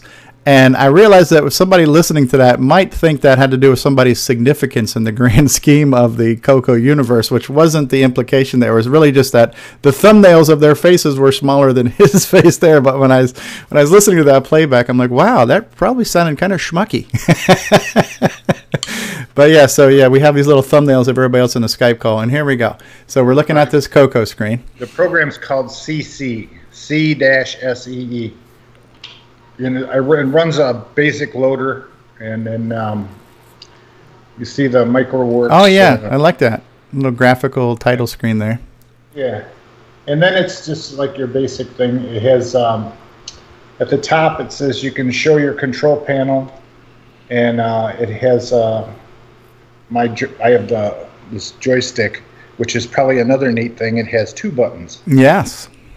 Uh, see if I can orient myself right. There's a uh, button on the front and on the top.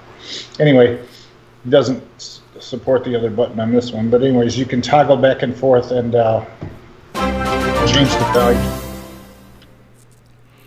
And then um, at the very top, let's see, it says uh, 16 level picture menu, take a five level picture, fast scan level picture, five level picture rather. Printer menu, you can print it. Disk menu can change to drive zero or to drive one. Cassette menu, you can save it to cassette, believe it or not. Uh, and you can exit the program and you can toggle the picture with the main menu, which is basically going what's in the me- memory.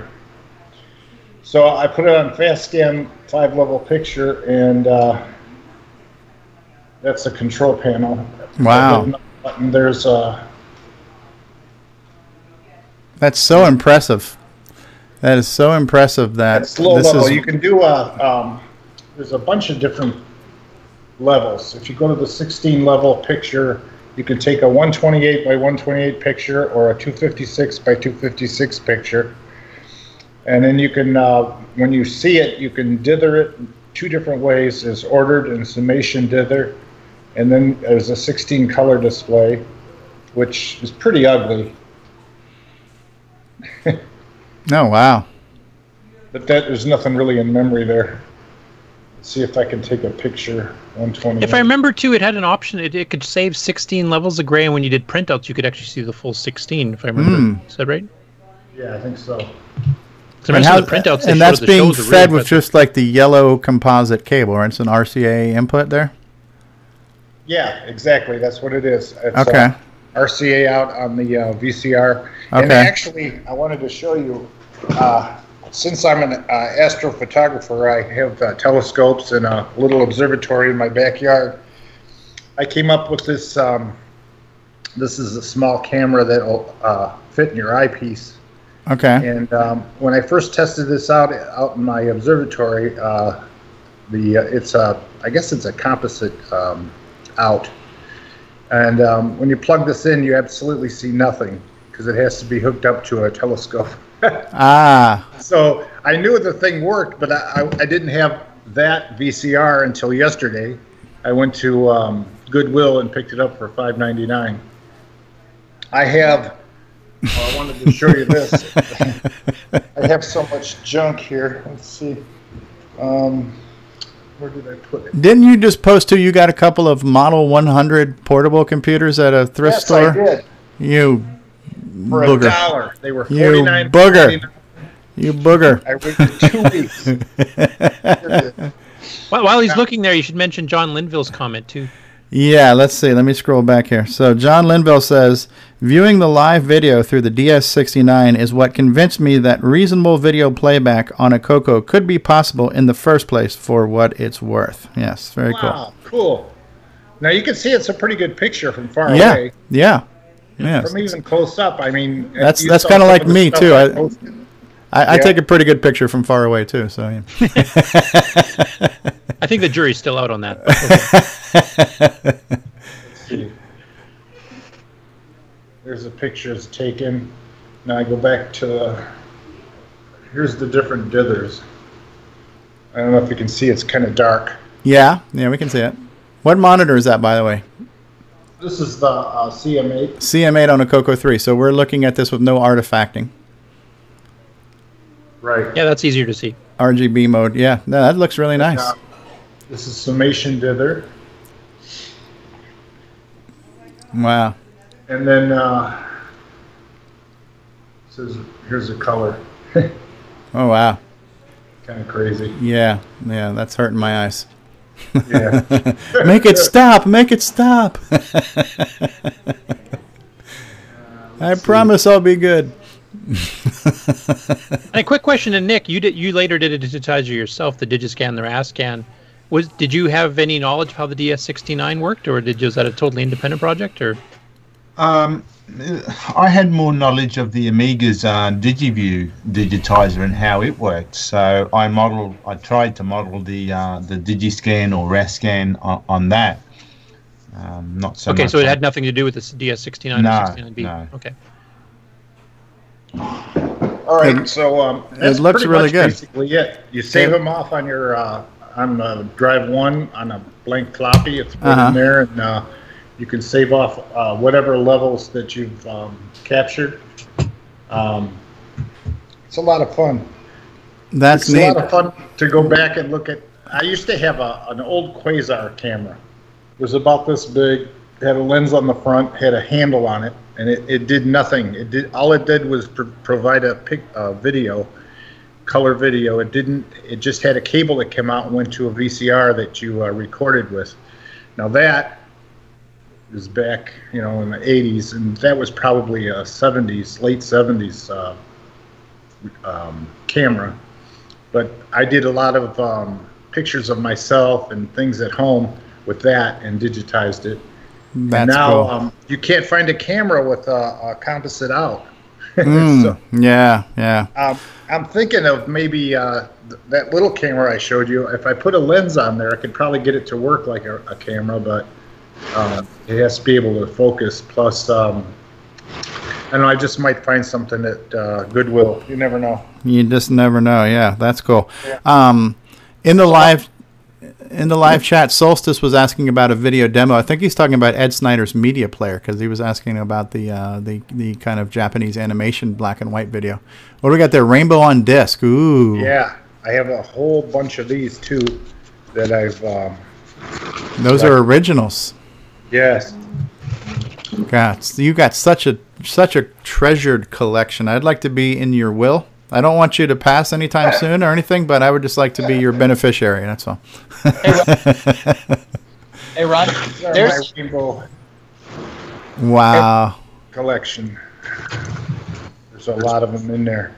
I don't know if I have them all, but I have a lot of them. Wow. That is so cool. Are you uh, Hey, Ron, are you coming to Tandy Assembly? I would like to. It depends on money, you know. Okay. So It'd be great to get you out there and get some of your co- get some of your collection on display, you know? if we if we pay off a couple of bills in time, it might be pretty easy to do it. But until Okay. then, That would be cool. And, and oh, you guys had talked about um, this color mouse. I have that. neat. Neat. That looks like a actual uh, Logitech Microsoft style mouse Two right there. button one. Yeah. And then there's uh, another gadget I wanted to show. People uh, over the time have made interesting devices.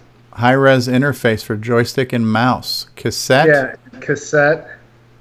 And you could bypass the high res and just have a regular joystick. Okay. Without having to unplug everything, you just put that in, flick a switch, and you've got a regular cassette port Wow. or the high res. You res. can see all these cables. Wow. Quite the uh, quite the collection. it's pretty ingenious. Even on the back, it's uh, it's labeled. Wow, wow. So you have you have your your basic output ones, and then you've got multiple inputs that you can kind of Yeah. switch through. Yeah. So it's Yeah. that was cool. kind that was kind of necessary because the high res joystick interface took a joystick port and the cassette port to work. Right. So if you wanted to load anything off cassette, you had to unplug everything and put plug that in. That Yeah. you just have to flick a Yeah. switch. That's So this- neat. That's neat. There's one thing else I wanted to show is uh, this is a Coco Max that I got from somebody, and um, remember you had to have this in your machine. This is actually mine. I got this from somebody else. But on on uh, the top is a joystick port. You had Mhm. to put a joystick in there because this is the high res module basically. Okay.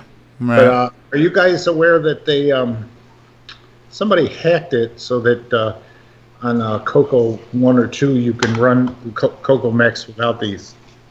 Yeah. I remember who did it. Was it Chet Simpson who did the hack? I can't even remember now. I don't know. It's not. Is uh, that particular version in the um, archives?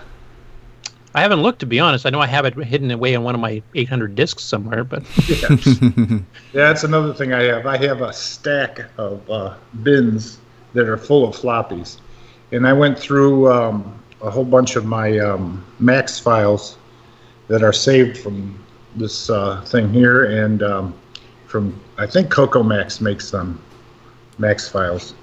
Yeah, they're low, low res artwork.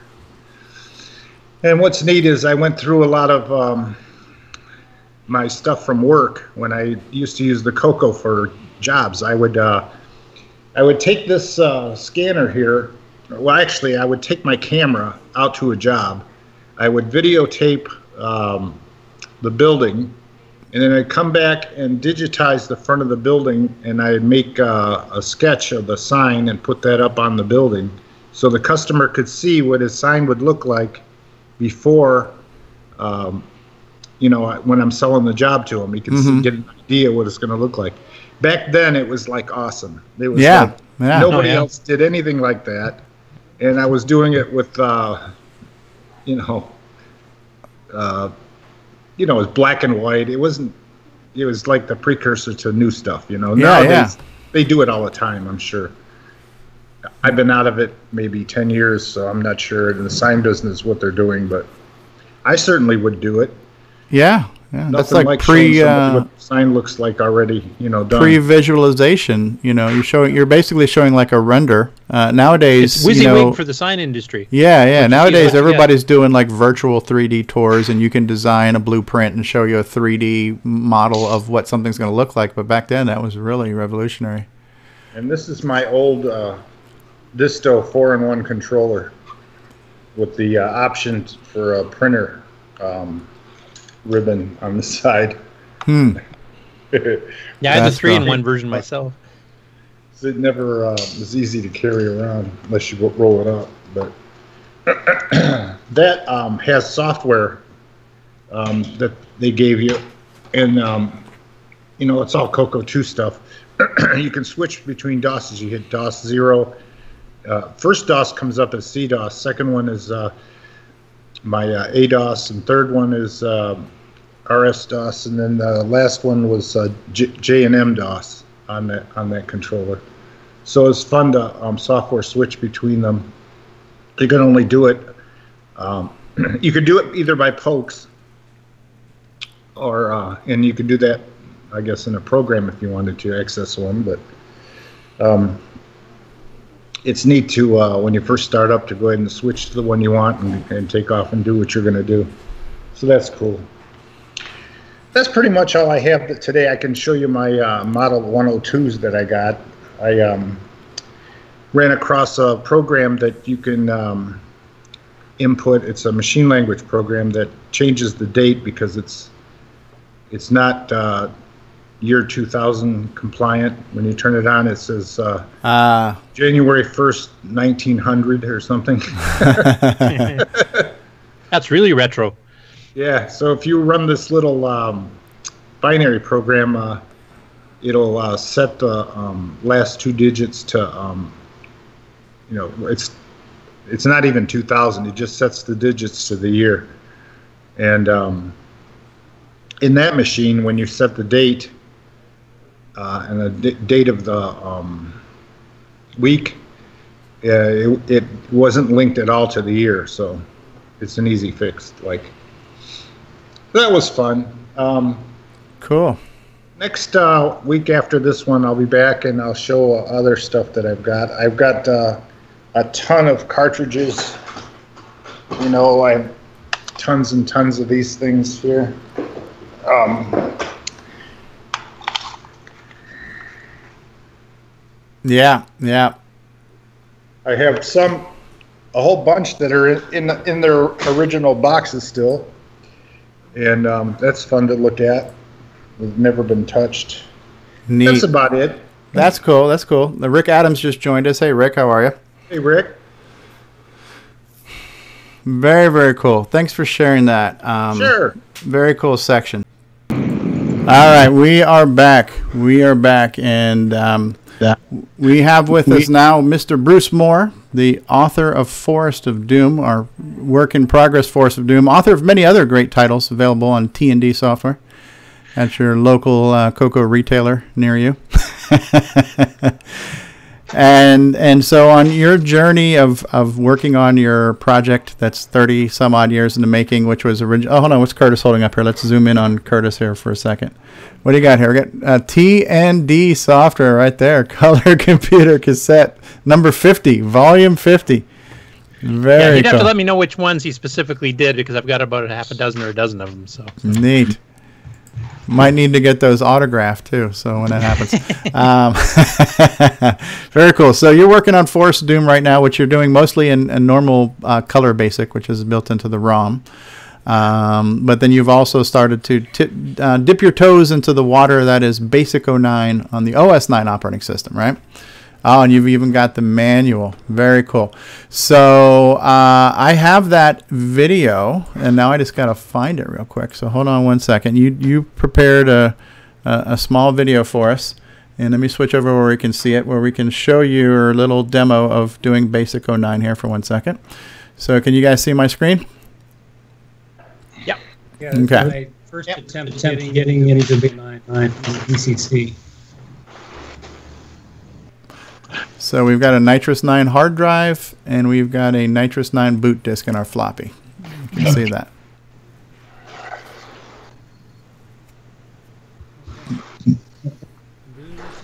Doing this just to see if I can get it all together. I'm getting Basic OS 9. Hearing a little bit of echo if anybody's got their speakers on or not.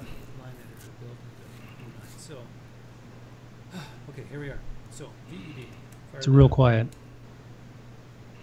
Specify file name. Okay. Specify file name. Make one called test dot v09. I can make up anything I want apparently for an extension. That's what I'm doing. I can Okay, so you're hear using that. v, VED is what a, uh, a text editor, right? So that's Yeah, ready to go. Now I'm going to flip, which I believe is a clear key on the Coco, and I'm using another key. I'm using like function back arrow or something. I don't know. Anyway, I'm getting to another window here. Okay, you just mentioned that you're switching windows right now. Okay, but I'm not using this editor. I'm going to flip back to the other one. I'm flipping through these other windows. Okay, okay, here we are. Now, You just flip back to your editor, you, you said. make sure I go procedure. Otherwise, I don't know what the heck I'm talking about. Print. Hello. World. Now, I can do, let's see, Alt X. Yes. Save it, please. New file name? No. If I did Alt, I think Q would have saved and quit. Now, I flip back over to Basic 09, and um, if I type dir, I get nothing. There, I, have to go use dollar sign to get to the shell and look there. And there is test B09 in the bottom left hand corner. So, now we go load. Now you're gonna, you're mentioning that you're going to load in your test basic 09 file. Ready. Run. Hello world. Could I have done this?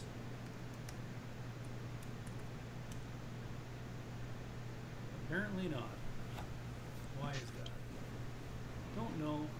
Don't care at this it says, I, I don't know, I don't care at this point. That's cool, though. All right, so let me switch back where we can all uh, see what we're talking about again. But um, very cool. So you um, booted up OS 9 on VCC of all emulators. Uh, you had an OS 9 boot disk on a floppy that got you to a hard drive. You ran VED, which was a text editor. You typed in a very small program, loaded that into Basic 09, and ran it. So just kind of showing that things can be done in Basic 09. And um, from what Curtis has told me, it's faster for a variety of reasons. And um, cool stuff. So, uh, anything else you'd like to share with us on your uh, experiences with Basic 09 right now? Well, I I mean, not a whole lot. I'm I'm fighting through the uh, sort of the emulators. So I've switched over to MAME Mhm. on my Mac, and I've got that reasonably working now. And and then it- there's these tiny little syntax things. So uh, you know, I'm looking at a piece of code, wondering why is this not running? And I, you know, and then it's like, then I see, well, when I'm doing this type command, you don't use curly braces, you got to use square ones. Oh, I, okay, fine. You know, so a whole bunch of silly little things like that because I'm, Okay. I'm used to basic syntax otherwise.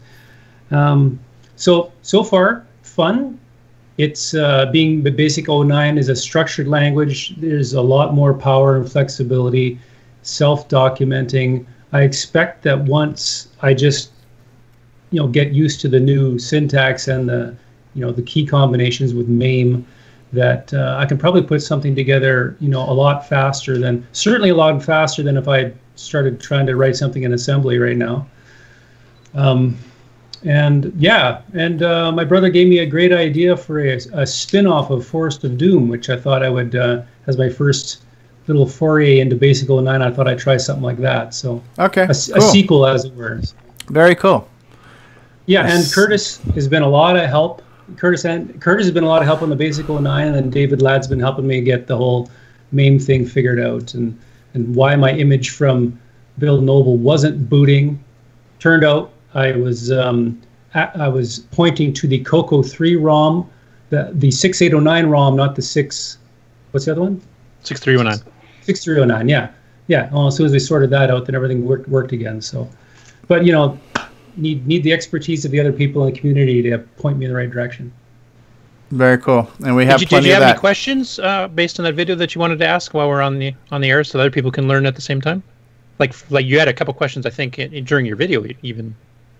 Oh, um, well, I, I, hmm, let me see here. At the end, I was just wondering whether I could say run and the file name. And Okay. uh, I, I can explain that. There's there's a local directory for your procedures in Basic 09 because you can have multiple se- procedures in your loaded in RAM. So when you're doing Durin stuff, it's showing your RAM copies that are in Basic 09 itself. Um, so you can run a certain procedure. You have a procedure named test. You have another one called test two, another one called test three. So you do run test two, test three. Uh, it won't load it from disk because that is meant to only run within your current Basic 09 workspace. So you could, and you can have multiple procedures in one file. If, if you went to your VED editor and you made procedure test, procedure test two, procedure demo, or whatever, if you load them up into Basic 09, you'll suddenly see all three of them pop up, and then you can run them individually from there. Right. And so now, so if I call uh, from a basic 09 program, I call a procedure which isn't currently in RAM. My understanding is it's going to go looking for it on a disk. Is that is that right? Um, y- if it's packed, yes. If like if Okay. you've packed it down, semi-compiled it, if if you're trying to run it just from raw source code like you're doing right now on the demo, then no, it won't go run and get it. It'll try to get it within Basic 9's workspace first. If it can't find it, then it'll go into your commands directory and try to get a packed one. It doesn't have to be a Basic 9 program. You can call assembly language programs, C programs, Pascal programs, Fortran, COBOL, whatever you want. Yeah, that's another thing I find uh, I think would be really cool because um, you know with RS Basic I would occasionally call small little uh, machine language code bits, and it looks like it'll be even easier under Basic 09 to do that very same thing. So I'm looking forward to fiddling with that too. Yeah. You can call like graphic display viewers. You can call them the play command I did that plays WAV files and all kinds of Hmm. things. So yeah. Yeah, and did I hear you say something about um, Ed Snyder's drivers maybe ending up in OS 9? Well, we were talking about it for doing the streaming, and it's definitely capable of doing it. I mean, you'll basically cut multitasking out during the duration of it. But yeah, there's no reason you couldn't. Mhm. Yeah, that, that creates a lot of possibilities for uh, for game development, I think. Yeah. Yeah. Well, that's, That's cool. it. That's Yeah. a cool. So you're working on a, uh, a project right now that's using traditional basic ROM based basic, and so you're already thinking about a follow up, a sequel that might run in Basic 09. So that's kind of cool. Um, it's nice to see people testing these new platforms and, and, and you know taking it. I, I can't I can't imagine what was the next to what you're doing now. What's the most recent project that was written in Basic 09? I'm sure there might be some people at home who are maybe doing something, but as far as what the community knows about and might be an actual product that we're going to be able to get our hands on sometime, it's kind of cool that there's going to be a new project and a new game or whatever written in Basic 09 in 2017. You know, kind of cool. Cool. Well, thanks for uh, thanks for blazing the trail there, Bruce. Sure, it's fun. Somebody's got to do it, right? Uh, I know Bill and I we use Basic 09 for our work development because we were basically uh, a rapid application development RAD programming. You had to write a program as quick as possible, not run it as fast as possible, but write it as quick as possible. And Basic 09 was so much faster than doing it in C or assembly. So Yeah. we wrote everything for literally 15 years using Basic 09. Very, very Yeah, cool. Yeah, that's my hope too. Like if I, you know, I don't want to spend the next three years trying to write another game for the Coco. Like I'd like to get it out, get it done, and get it out. And and I'm not doing graphic intensive stuff, so the speed is not as important. Okay, Grant Leedy is asking the question Is Basic 09 slash Nitrous 09 being updated? And, and, and then he's also saying, How is Basic 09 better than RS Basic? I, I will let Bruce answer the second one because he's kind of learning that as he, as he goes, and I'm a little bit biased. Um, as far as the first one, yes, I mean David has been you know helping fix some bugs. We're actually working on trying to get some 6309 optimizations into OS 9 or NitrOS-9 level one for the 6809 because there's some and 6309 because there's some spots there that you know weren't updated that should be like you know high speed TFM scrolling and clear screens and stuff like that. So yeah, it's still being actively worked on. I mean, you know, DriveWire and stuff. If we get this new SDC streaming driver, that'll be an, another update. We want to get Nick and, and John's uh, high-res joystick interface to replace the high-res joystick adapter, so you don't need the hardware and still get the full resolution. That should be doable as a driver too. I mean, Bill and I have talked about that. I mean, I'm just waiting to actually have time to actually turn my Coco back on again. That won't be for another month, but yeah, no, it's still being actively updated. And if Bruce, if you want to say what, like you know, basic obviously very well from doing your game, and now that you're working with Basic 9, you're kind of seeing through in the manual what kind of stuff. How would you explain that it's better than the regular? Well, um, so my first foray into programming was with Radio Shack Basic. So procedural language follows line by line with line numbers and all that. When I kind of got out of that and I was at university and studied Pascal and various other languages, structured languages, no line numbers, they would call little bits of reusable code here and there. Um, way more flexible. Um, not having and getting getting rid of the line numbers, um, reason code, all that kind of stuff is just basically if you want to know the difference look you know look up the difference between procedural and structural languages google that uh, that'll explain it to you pretty much um, it's it looks far more like a modern language it's not that different than javascript that you would write in a modern web browser that's that's part of why i'm i'm thinking yeah basic 09 that'll that'll get me back in the the, the thinking of of that kind of scripting so uh, so yeah and then basic 09 um, semi compiles. Uh, so it's not entirely compiled like a, like assembly language, but um, it's not entirely interpretive like the RS basics. So so it'll run faster, and you can access all the cool stuff OS 9 uh, can do with the different windowing and all that. So I don't know. It sounds like a pretty good deal to me. Yeah, yeah. it's a great, great way to uh, break into OS 9 development and, uh, you know, Yeah. uh, I know one of my hurdle. favorite parts of it, uh, like uh, to get into a specific example, would be the type structures, which you know regular Basic doesn't have whatsoever. Yeah. Um, and that's really powerful when you're dealing with disk files and, and just keeping track of what the heck you're doing, just internally in memory too. So, and I noticed your one little uh, demo uh, screen you put up on Facebook, you were actually using a type dec- declaration to set up your structure for your monsters and stuff for your games. So. Yeah, yeah. The very first thing I went to when I saw the type in there, that oh, I just like okay, that's awesome. I'm going straight to it. I'll see if I can make it work. yeah, absolutely. Okay.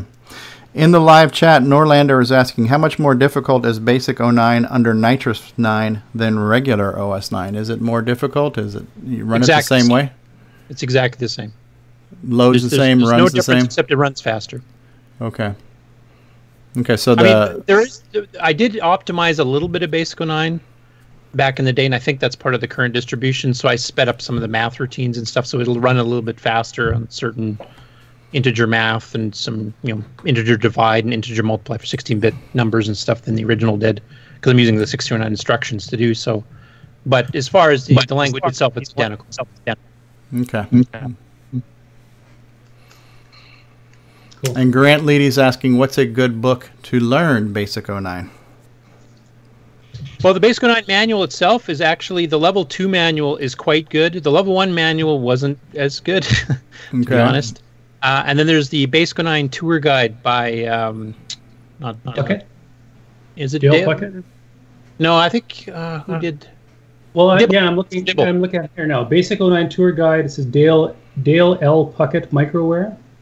I've- I've got it on my iPad here. Oh, is, is it Dale? I thought it was Peter Dibble. Maybe I'm remembering that wrong. But if you got the book there, yeah.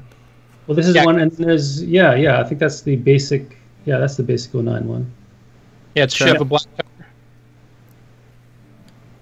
And are those, are those all available in the Color Computer Archive, or a handful of them, anyways? Yeah. Yeah. Yeah. So there you go. Look on the Color Computer Archive, which, by the way, is available on one of our sponsors, uh, amacoconut.com, for all your Color Computer Link needs. you can get to the Color Computer Archive. Cool. Well, thanks for sharing. Uh, Do we have more to talk about, or can we take a quick break and um, move on to another segment? I don't We know. Does got- anybody we- else on the call that's active uh, have any questions about Basic 09 before we hit the next segment? Okay, we're going to take a quick commercial break and then we're going to go on and look at a few things that are in the Facebook group this week. So we'll be right back after these messages. And now, these messages. On screen. Greetings, YouTubers. Atari Leaf here, and you're listening to Coco Talk. Stevie Stroh here, and when you're done with Coco Talk, if you gotta have more cowbell, then head on over to my YouTube channel for your share of gameplay goodness. There you will find over 1,300 family-friendly gameplay videos. Everything from the old school to the next gen, and over 200 color computer gameplay videos, as well as interviews and replays of Coco Talk. So if you need your share of gameplay goodness, then check out the original gamer Stevie Stroh on YouTube at youtube.com slash OG Stevie Stroh. Well, there we go. So a little plug for gameplay goodness on YouTube. If you got to have more cowbell and you need some more games to watch, check out my YouTube channel. So what was going on this week in Facebook? Well, here we have Simon Jonassen, the madman, as we all know and love. And he continues to work on these 3D rotating demos and continues to optimize them and just continues to throw more cowbell at the uh, at the graphics level of detail and the smoothness and things like that. So it's very cool looking. Um, what was this thing here called the tesseract when you've got a cube within a cube and it's rotating 360 degrees. Um, so that's his latest posting that he's put in the Hmm. Facebook group. It looks very very cool.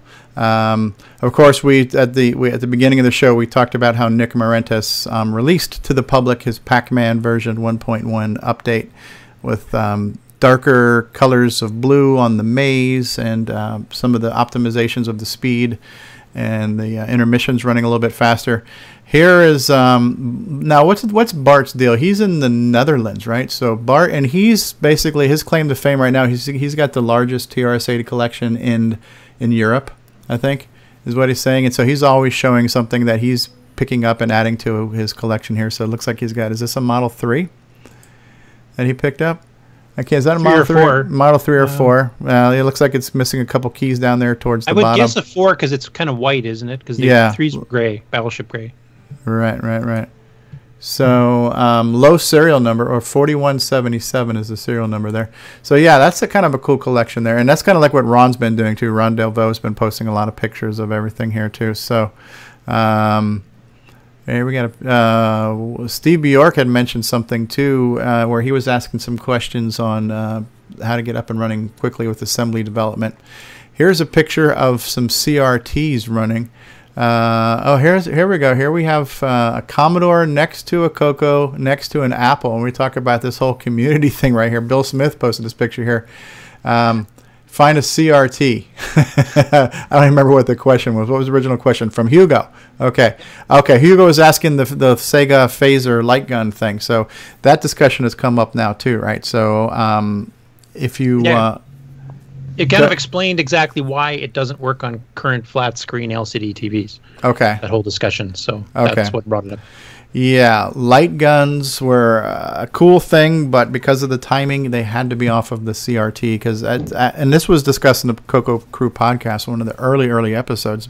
Basically, a CRT is faster. It's a faster refresh rate than a um, than an LCD panel is.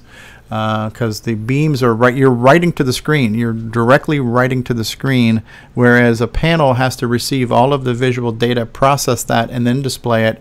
And there's a, a millisecond difference to where you just you're behind the eight ball on trying to capture some of that light gun data. Um, very cool stuff. Here's some pictures of Ron Klein running um, Pac-Man 1.1 on his uh, Coco Pi. Ron says he's going to probably be available next week, so I've been holding off showing the RetroPie uh, color computer setup because I really want Ron to help uh, talk about that. So here's him showing off Nick Marentes' latest Pac-Man on um, MAME on uh, Raspberry Pi. Very cool stuff. There's me plugging Coco Talk. Uh, somebody asked this question. I think you asked the question too, Bruce, because this guy's saying, "Hey, I've upgraded to 512K. I've got some leftover RAM. Does anybody need it? Are, is old Coco 3 RAM usable on anything?" Yes. The uh, the two chip the later Coco twos use the two chip upgrade using 4464 chips instead of 84164s. Okay. Those are the exact same chips that are in the 128K machines. You have enough RAM there to upgrade two Coco twos late models to 64K. Okay. Nice. Okay. So there is a use for it. Uh, Nick Marentes is mentioning that Popstar Pilot is still available, so he's got a link to his blog there. Very cool stuff. Great game. Uh, oh, Ron Delvaux. Maybe next week you can show us your dragon, Ron. So Ron's got pictures of his Tano dragon that he's taken out of the box and showed up here. That guy's got more stuff than um, than uh, should be legal for any one person to have. Here's a picture of Bruce Moore showing off some of his Basic 09. It says right here, Basic 09 is happening.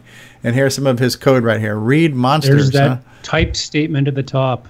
Man, makes it makes it so much easier to code stuff. You can read it. Yeah. Like, show me the strength of the monster. I can type monster dot strength, and there it is. You know. Wow. So yeah, that's uh, so even having variable names that are not two letters, that in itself Yeah, is exactly. is better than uh, MS for monster strength, right? So uh, or The multiple dot sclerosis. is, is just awesome. Uh, Yeah. it's, it's so cool. And just other variable types, like you mentioned, he's or you can see there, he's got like a boolean as well as some integers as well as some strings. Yeah. So yeah, you've got a lot of things you can play with. But two But- letters is all you need. Yeah, yeah, yeah. Two letters is all you. Who needs more than that? Who would who Yeah, would it's ever just need like more than 640 sixty? Just like 640k. Right. Right. Here's Ron Delvaux posting about the Coco SDC code and, and posting us some flag. This was interesting, and I, I didn't even want to comment on this because I just figured I'm not going to be that guy. But this guy posted a Coco 2 for sale. and He wanted something like $124 starting price on, and there was no even accessories. So for those of us who've been watching eBay for a while, you kind of know that Coco 2s are in about the 60 to $70 price range is what they sell for. So his starting price seemed a little high. But I figured I would reserve judgment and reserve comment, but that didn't stop um, Carlos Camacho from saying, "Dude, what's up with I with think that he price?" has dropped the price since then. Yeah, because he yeah. didn't really know what. Yeah, to sell it for, so. When- when- and I just remember the same thing when I first started looking for Cocos on eBay. Um, I didn't know what to expect. The first Coco 2 I bought, I, I think I spent hundred dollars, but it was a Coco 2 64K. It was modded with composite output. It came with a flat panel LCD television. It came with a cassette recorder and a bunch of other stuff. Um, and that was hundred dollars. But there was another guy who was selling just a Coco 2 for $96 and it was only a 16k Coco 2 and and I compared that to everything else that was being sold there. And I even messaged the guy I go you know you're I think your asking price is a little high since it's not even 64k but that guy was hell bent on wanting 100 bucks for a 16k Coco 2 I doubt he ever sold it. Um, there there, has to be kind of a, a fine line from uh, you know what people are willing to pay. The Coco 3s really seem to go up in price they seem to start off uh, offering price of about 100 to 150, and they end up selling sometimes up into 300s, which is um, you know it's it's a little bit sought after because they're less common it seems. Yep. But uh, $124 Coco 2 is a little bit high, I think. Unless it came with some other stuff. Yeah, if it was if it was a bundle, that'd be different. Now Hugo Dufort's been posting some pictures of some demos he's working on where he's coming up with plasma displays and working with color and dithering and things like that. So that's been kind of interesting to see some of his posts and some of his demos and stuff like that. Ed Snyder posted the fact that he's going to work on a 16-bit super DAC to not only get stereo output but also at 44 kilohertz, which is basically CD quality. So when you're talking about 16-bit stereo at 44 kilohertz, but it has to be run on a Coco uh, 3 double speed, we're basically getting CD quality output from this card he's designing and he mentioned something like well if you're gonna if you're gonna overdo it you know why you know why not overdo it all the way? And then i basically said to him that i'm like well dude you just need to put this on a coco sdc and throw in a couple of sound chips while you're at it too because then we wouldn't even need a, a multi-pack. If you had the coco sdc and 16-bit dacs and a, and a, and a sound chip boom you're good. You're golden um, and I think it's all possible in the realm of technology, but that's a little over my head when, you know, some of that stuff has to take place.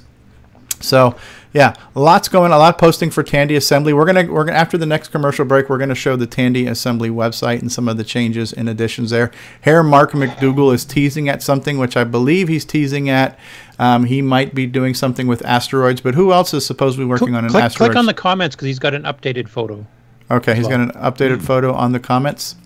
Okay, so uh, he's posting his website. Okay, so here's an updated photo. Um, so it's looking like a port of asteroids is probably in the making on a Coco 3. And this Transcode. Is transcode, a transcode, meaning, meaning the original source code's being done. Um, Very cool. Uh, and since Simon's been doing a lot of this vector art, this is kind of cool that um, that that's happening. Um, uh, yeah, a lot of cool stuff. So we're gonna we're gonna talk about um, Tandy assembly next. Here's somebody posting a keyboard with four function keys, a Coco One 57. keyboard. Yeah, and I think Michael Brandt was mentioning this one time too when somebody made somebody made a comment like, "Well, if you're talking about an F1 key, it's got to be a Coco 3." And Michael Brandt chimed in and says, "Well, I've got a Coco 1 with a F1, F2, F3, and F4." So, um, yeah, very it's a nice looking keyboard.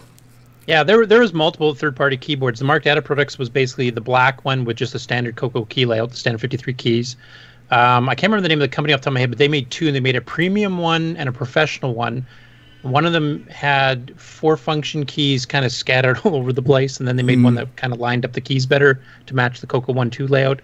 Uh, another one, Keytronics, made one with just a single programmable key they labeled PF, and then the HAL 57, which is one you showed there, had the four on the bottom, which I think was better layout. And if I remember correctly, one of them actually clicks and locks in, so you could program it to be like a caps lock. Okay. Interesting. Interesting. Uh, another question here. My cat wants to come in. The Coco Cat's joining Coco Talk. Um, so somebody was asking a question here, Jim Port, about what font is closest to the original font that appeared on the color computer uh, cartridges, and it looks like somebody came in and said that the font now is called Micro Extended. And there was one somebody suggested one that's called Microgramma. Now there's another one called Micro Extended, and here's kind of a screenshot of some of the fonts of the original versus some reproductions. And so I guess if you wanted to do a modern color computer um, cartridge and you wanted to try to capture that font style, that might be one right now. So that's been an interesting little um, discussion that's been going on there and and it's really neat that when somebody has a question like this, people chime in. Now, granted, yes, the same level of communication and activity takes place on the mailing list, but it's not as visual. So when you're talking about a font and you want to see the font and, and you can actually look at the picture real time and not have to open up a link and go to another website where that where that lives, um, this is where I think the power of Facebook is very helpful when it comes to um, having the community kind of collaborate here. And this was a, a really good example of that uh, just coming together. Uh, really cool. Carlos Camacho showing some other computer system here, the NEC 6001, which also uses the same Motorola VDG chip that the Coco does, and, and what they're doing with it. Pretty cool stuff. So yeah, a little peek into the Facebook group. And so if you're not already a member of that, and you don't, you're not one of these people that has to wear a tinfoil hat, and you're worried about you know um, all that kind of privacy stuff, and you're willing to join social media, I would definitely suggest you might want to check out the TRS-80 Color Computer Group on Facebook. Lots of good stuff going on there. Anybody else got anything they want to chime in about and what's been going on in Facebook this week? Can't think of anything off the top of my head. No. Lots of stuff. Mm-hmm. Always good stuff. All right, we're going to take a quick commercial break and then we'll come back and we're going to see what's the latest, greatest thing going on with Tandy Assembly. And now a word from our sponsors. Hi, this is Randy Kindig of the Floppy Days podcast. I just love me some Coco, and nobody covers it better than Steve Strobridge. You're listening to Coco Talk. We're traveling through a dimension both of sound and ideas. We're at a place where the mind can comprehend and devise a solar radio, a wireless transmitter, measure time and light. 65 electronic projects brought to reality with this science fair kit. Astonishing? Perhaps. But you can find it for Christmas for $17.95 in a place that's known as Radio Shack. Radios, stereos, recorders, everything in sound. Hey, what's going on, everybody? It's me, it's Original Gamer Stevie Stroh. You know, gameplay goodness. To get your very own Gameplay Goodness DVDs featuring color computer games played by the original gamer Stevie Stroh, visit 8bit256.com and grab yourself a Coco Gaming DVD today. That's 8bit256.com for all of your gameplay goodness needs.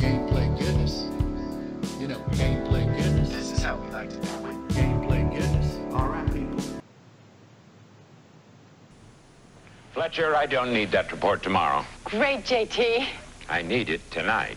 But JT. Fletcher saved $300 on her office away from the office. Radio Shack's revolutionary Model 100 computer. It's a word processor, phone directory, and dialer. It even communicates with the office computer. Fletcher, how's that report? Fletcher. Radio Shack's Model 100. Save $300 and put it to work. You'll go far, Fletcher. You'll go far. From Radio Shack, the TRS-80 Model 3.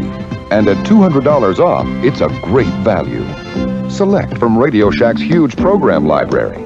To aid your children's education, plan your personal and household budgets, or to entertain with fast-action games. You can even learn to write programs.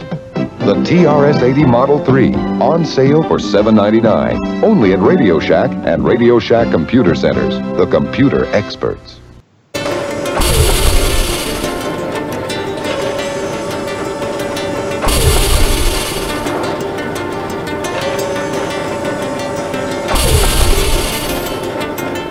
Between 1977 and 1994, Tandy and Radio Shack produced a wide array of prolific personal and business computers. Chances are you've used one. And now there's a new event designed to celebrate all of these computers in one place. Introducing Tandy Assembly. Come see your favorite computers, or maybe some that you missed. October 7th and 8th in Ohio's first capital city, Chillicothe. See presentations by TRS-80 creator Don French. Creator of Dog Star Adventure, Lance Micklus. And Scott Adams of Adventure International.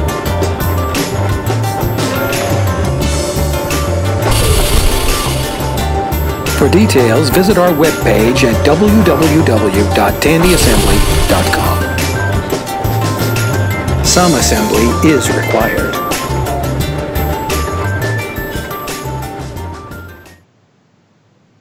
That was the multi-talented Myros production right there. That Mike Rowan, that man can make some stuff, can he? Commercials, videos, you name it, he can do it. Um, great segue, great lead into the Tandy Assembly website right now. And here's one of the newest developments. Again, talking about um, being in the retro hobby, but using modern technology. How about the convenience of being able to pre register and prepay online using PayPal and not having to wait in line to be logged in on a Color Computer 3 like we have at Coco Fest. So um, that's convenient. You know, some of the modern conveniences are not a sin. You know, so um, here we go. So in, def- in defense of the Coco Fest one, they were having a problem with the Dynacalc. Something went wrong with the database. I mean, it normally works smooth. Must have not installed the updates. Yeah, yeah, yeah. Well, I'm not sure know- what happened there, but they've used that program for 20 years, and well, you know, every every like that. The you know the every time you plug in the Coco, it's got to download all the latest updates off the internet, so that does take some time. I thought it blue screens. yeah, it, it is convenient to be able to um, pay online and register. So here's the latest look at the Tandy Assembly website. So that's a new feature right now, right? So they're still looking if somebody wants to be a speaker. If you would like to give a presentation at Tandy Assembly, they're still calling for that. You can still get your early bird registration discount right now uh, through August 31st if you wanted to be an exhibitor. So that is kind of cool.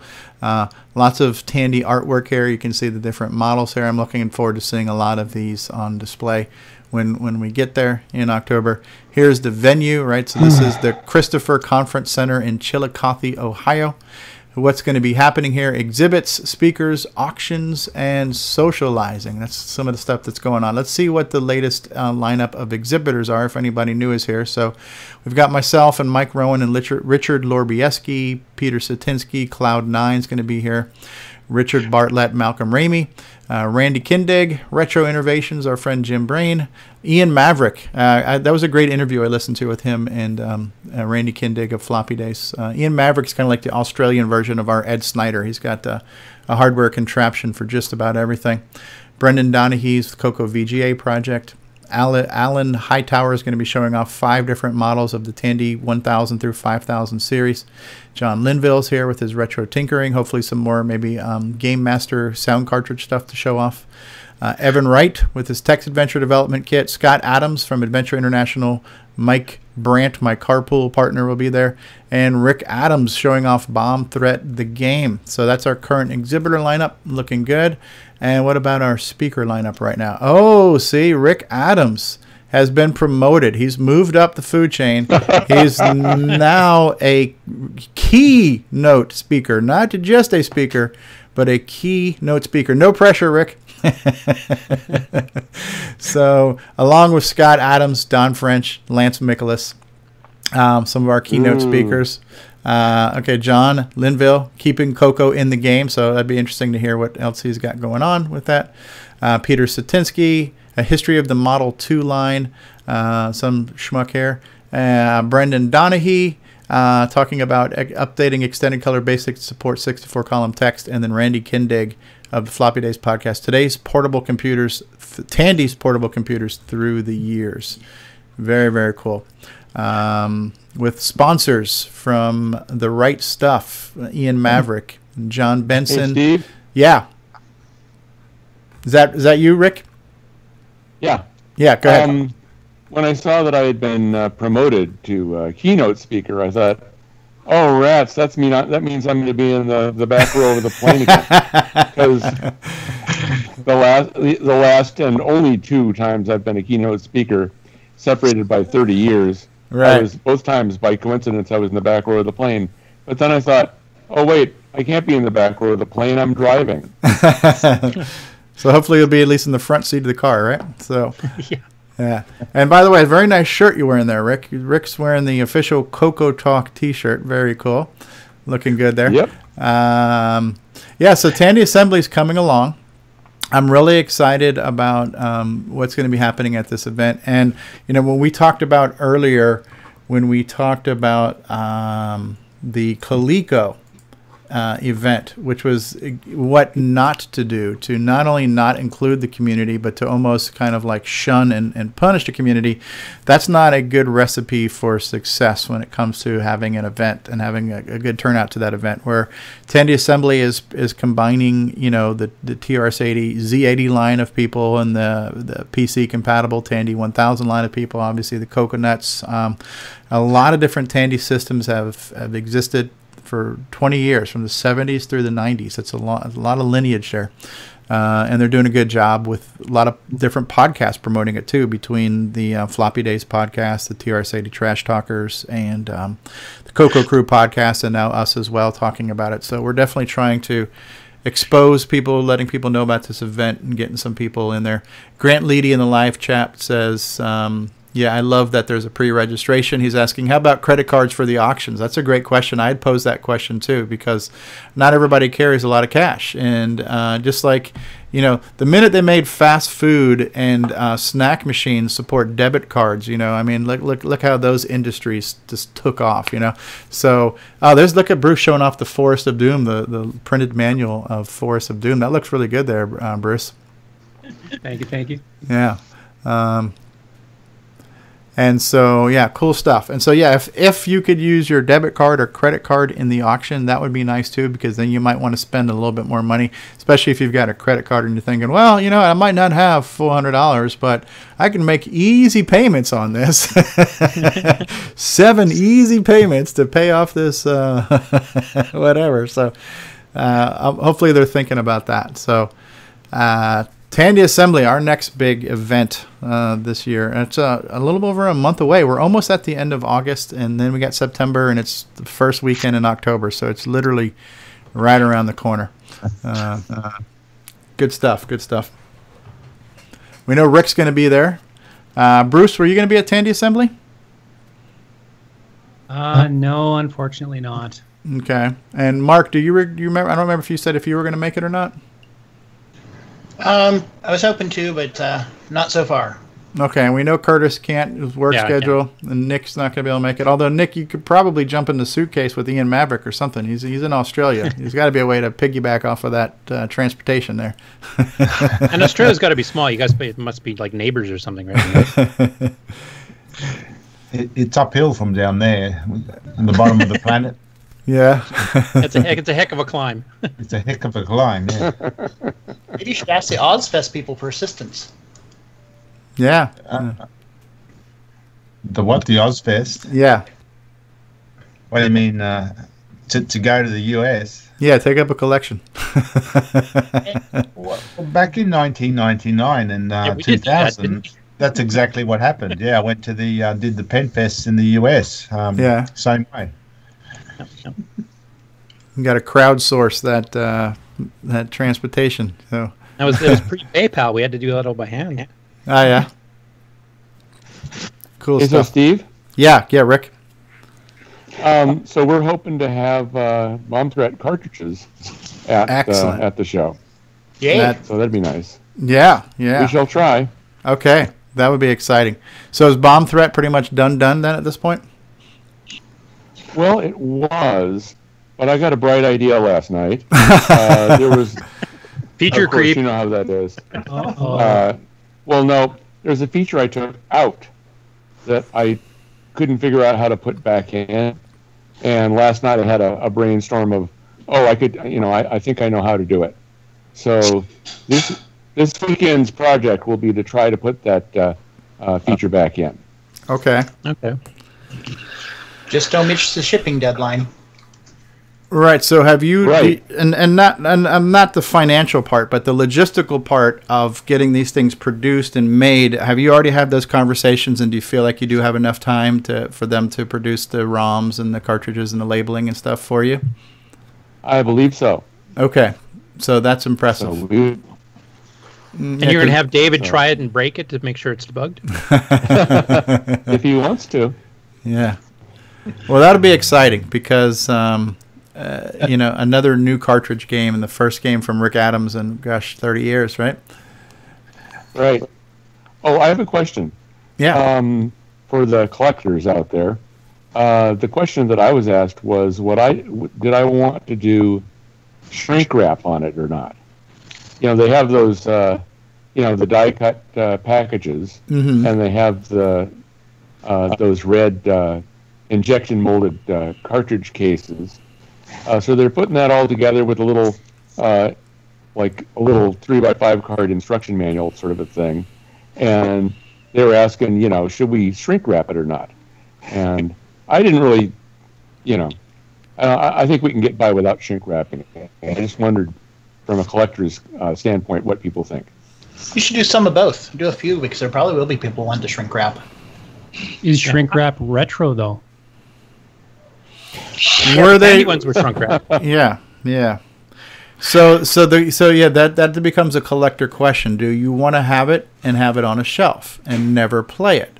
And if that is the case, then yeah, shrink wrapping makes sense. But um, if you actually want two, to you still play it, right, right, right. And So, do you want to get it autographed? And if you're going to be there and you're going to autographing it, now you can autograph on top of the shrink wrap, but would somebody like it autographed, you know, on the actual box or on the cartridge itself? So, um, you know, I, I don't know what the number of units are you're going to have made, but maybe have you know half and half. So, so if somebody, but if somebody wants to shrink wrap, they'll take it. If somebody doesn't care, they won't. And if somebody says, well, uh, yeah, I'm all out of unshrink wrapped ones, but I don't want to shrink wrap, then just tear the damn plastic off. You know, uh, yeah. Uh, and so I was lucky that with, with, with the ones I got from John Linville last year, he sent me one cartridge that wasn't even in the box because I wanted to review Fahrfall for YouTube and to promote Coco Fest. So I got a unboxed copy of Fahrfall uh, on a cartridge, and then I also asked him if he could sign all the boxes before he shrink wrapped them. So on mine, they're signed and then wrapped. And so I've got three of John's games sitting on a shelf that are autographed and shrink wrapped. And, and I just, it was timing was lucky for me to do it that way. And it just so happens all those games I can play without opening the package. Um, and same thing with I bought Flood It from Evan Wright, and I asked him to autograph the, the, the box, and he autographed on top of the shrink wrap. He actually emailed me the uh, image where I can play it in an emulator. So I, I I would like to have an autograph collectible and a playable one for myself, but I'm probably, you know, one percent of, of of that. You know. I mean, myself personally, I'm not. I'm not a collector per se. I would collect it to play it. So in my case, it doesn't matter if it has shrink wrap because I'd be tearing that right off as soon as I got it anyway. But I'm not a collector collector. Right. So we might do a few. I'm not sure. Or we might not do any at all. Um, they're kind of. It, is, it shouldn't be much of an extra cost. I'm presuming it'd be pretty cheap. Not. It's just a pain. That's all. Ah. So I remember we used to have the we used to have the shrink wrappers at work, and it was just basically this heated little wires with sheets of plastic. You just place the object, hit it, and it would just automatically shrink once it had sealed, and it didn't. You just heated it up, and it was pretty quick. wasn't wasn't too much pain to actually do if you have the equipment. I think they're Yeah, going to do on the order of. Uh, I think they're going to do on the order of 30 cartridges. Okay. So I maybe think that's what they were- I, I would I would say probably on the just to keep it simple, right? Maybe not do more than ten that are shrink wrapped, and and, Yep. and, Yeah. ke- and keep those off to the side. And if somebody wants a sealed copy, you have that. And for anybody else that, that wants it to play it and get it autographed, because I'm I would imagine I know for me I would like an autograph copy. I'll probably buy one of each because I'm I'm that guy. Um, but yeah, I'd probably like an autograph copy. I want an autograph on the box, an autograph on the cartridge, and then how a seal. About, uh, hey, listen. How about uh, putting a bunch of cartridges in the landfill for a while? Here's an idea. Um, shrink wrap the box without the cartridge in it. That way you sell it separate. If they want to keep the shrink wrap copy uh, for their collection on display, they've got the shrink wrap version, but they've still got the cartridge outside to play. Oh, brother. We'll be seeing those for years on eBay then. Yeah, but then it's not quite retro enough, Nick, because then it doesn't weigh the same because there's no cartridge in it. Stick a lead sinker inside it. Any of you see the Atari uh, movie? Yes. Yeah. So, oh. I, I didn't see it, but somebody was mentioning that to me. Yeah. Yeah. Atari Game Over, I believe, was the name. Right, right, right, right, right, right. Cool stuff. Yeah, I guess you know that's that's a tough call. And what you're doing is you're introducing more work for the people who are producing it, and then possibly more expense to yourself. So I would say probably you want to minimize those for everybody's sake. Yeah. keep keep everybody's So life probably simple. yeah, five, five or ten maybe. Yeah. So we'll we'll see. I would say there'd be people who'd be interested. I mean, Steve us, obviously, but there, there'd be some Yeah. other people too. Right. Cool stuff. Cool stuff. All right. So for those of you who are watching uh, us live right now, and we've had we've had a decent um, viewership all day. We've been up to uh, a dozen and a half, two dozen live viewers. We're up, we're at a dozen right now. Um, hopefully, everybody's aware that Coco Talk is now also available in podcast format, so you can listen to us online. And uh, put a, put together a website for that. It's cocotalk.live. Uh, as of today, I have 10 episodes already converted to audio, and I've got three of our interviews. Um, one of them being Rick Adams, another one is Curtis Boyle, and then we also have the Dale Lear interview up there. And I have uh, we've got a lot of interviews, and I think one of the next ones I want to put up there is the one with the image producers because there was a lot of great stuff covered there. And most of that translates very well to audio format because even though we were showing some things off, none of the conversations had to do with what was actually on screen for the most part. So I think that'll be a good, a good listen. And um, for me, it was fun listening to the Rick interview. Rick was our first scheduled interview. Like Curtis and I, Curtis was my first interview. It was very informal. Rick, we scheduled and we planned and we had a list of questions and we promoted it and it was live and everything else. And so Rick was our first big celebrity interview. Uh, and, you know, even though technically I was there, I was distracted by playing the game and, and watching the live chat. So to actually sit down and listen to that interview again was kind of nice you know? Um, so I, I think it's kind of cool that these things get a whole second life in the audio aftermarket. And um, i think the response has been pretty good. There are a lot of people saying i really appreciate being able to listen to this because it's easier for my workflow of how i drive and commute and things like that. So um, I, I think it's uh, the uh, podcast has turned out to be pretty good. We got close to 400 downloads already which is pretty good. That's any indication. So um, cool cool stuff Coco Talk will be um, consumable in many ways. I'm actually looking into a few other um, ways to do it as well, which we'll, we'll share later on. Uh, cool stuff. Anything else we want to talk about? Uh, we beat this episode to death. I can't think of anything else in my my behalf. Yeah. Um, um, uh, Bruce is doing his stuff there, his voiceover. Hey, uh, Bruce actually, uh, I don't know, if, Bruce, can you hear us? Yes, I can.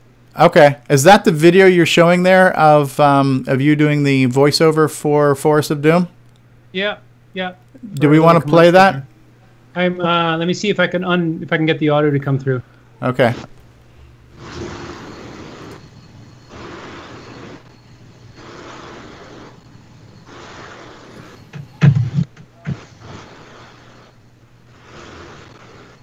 Wow, you've got a big giant foam block around that microphone there too. You look extremely professional, sir. All the good tricks. Yeah. Yep, a spit guard. the only thing missing is the tinfoil hat at this point.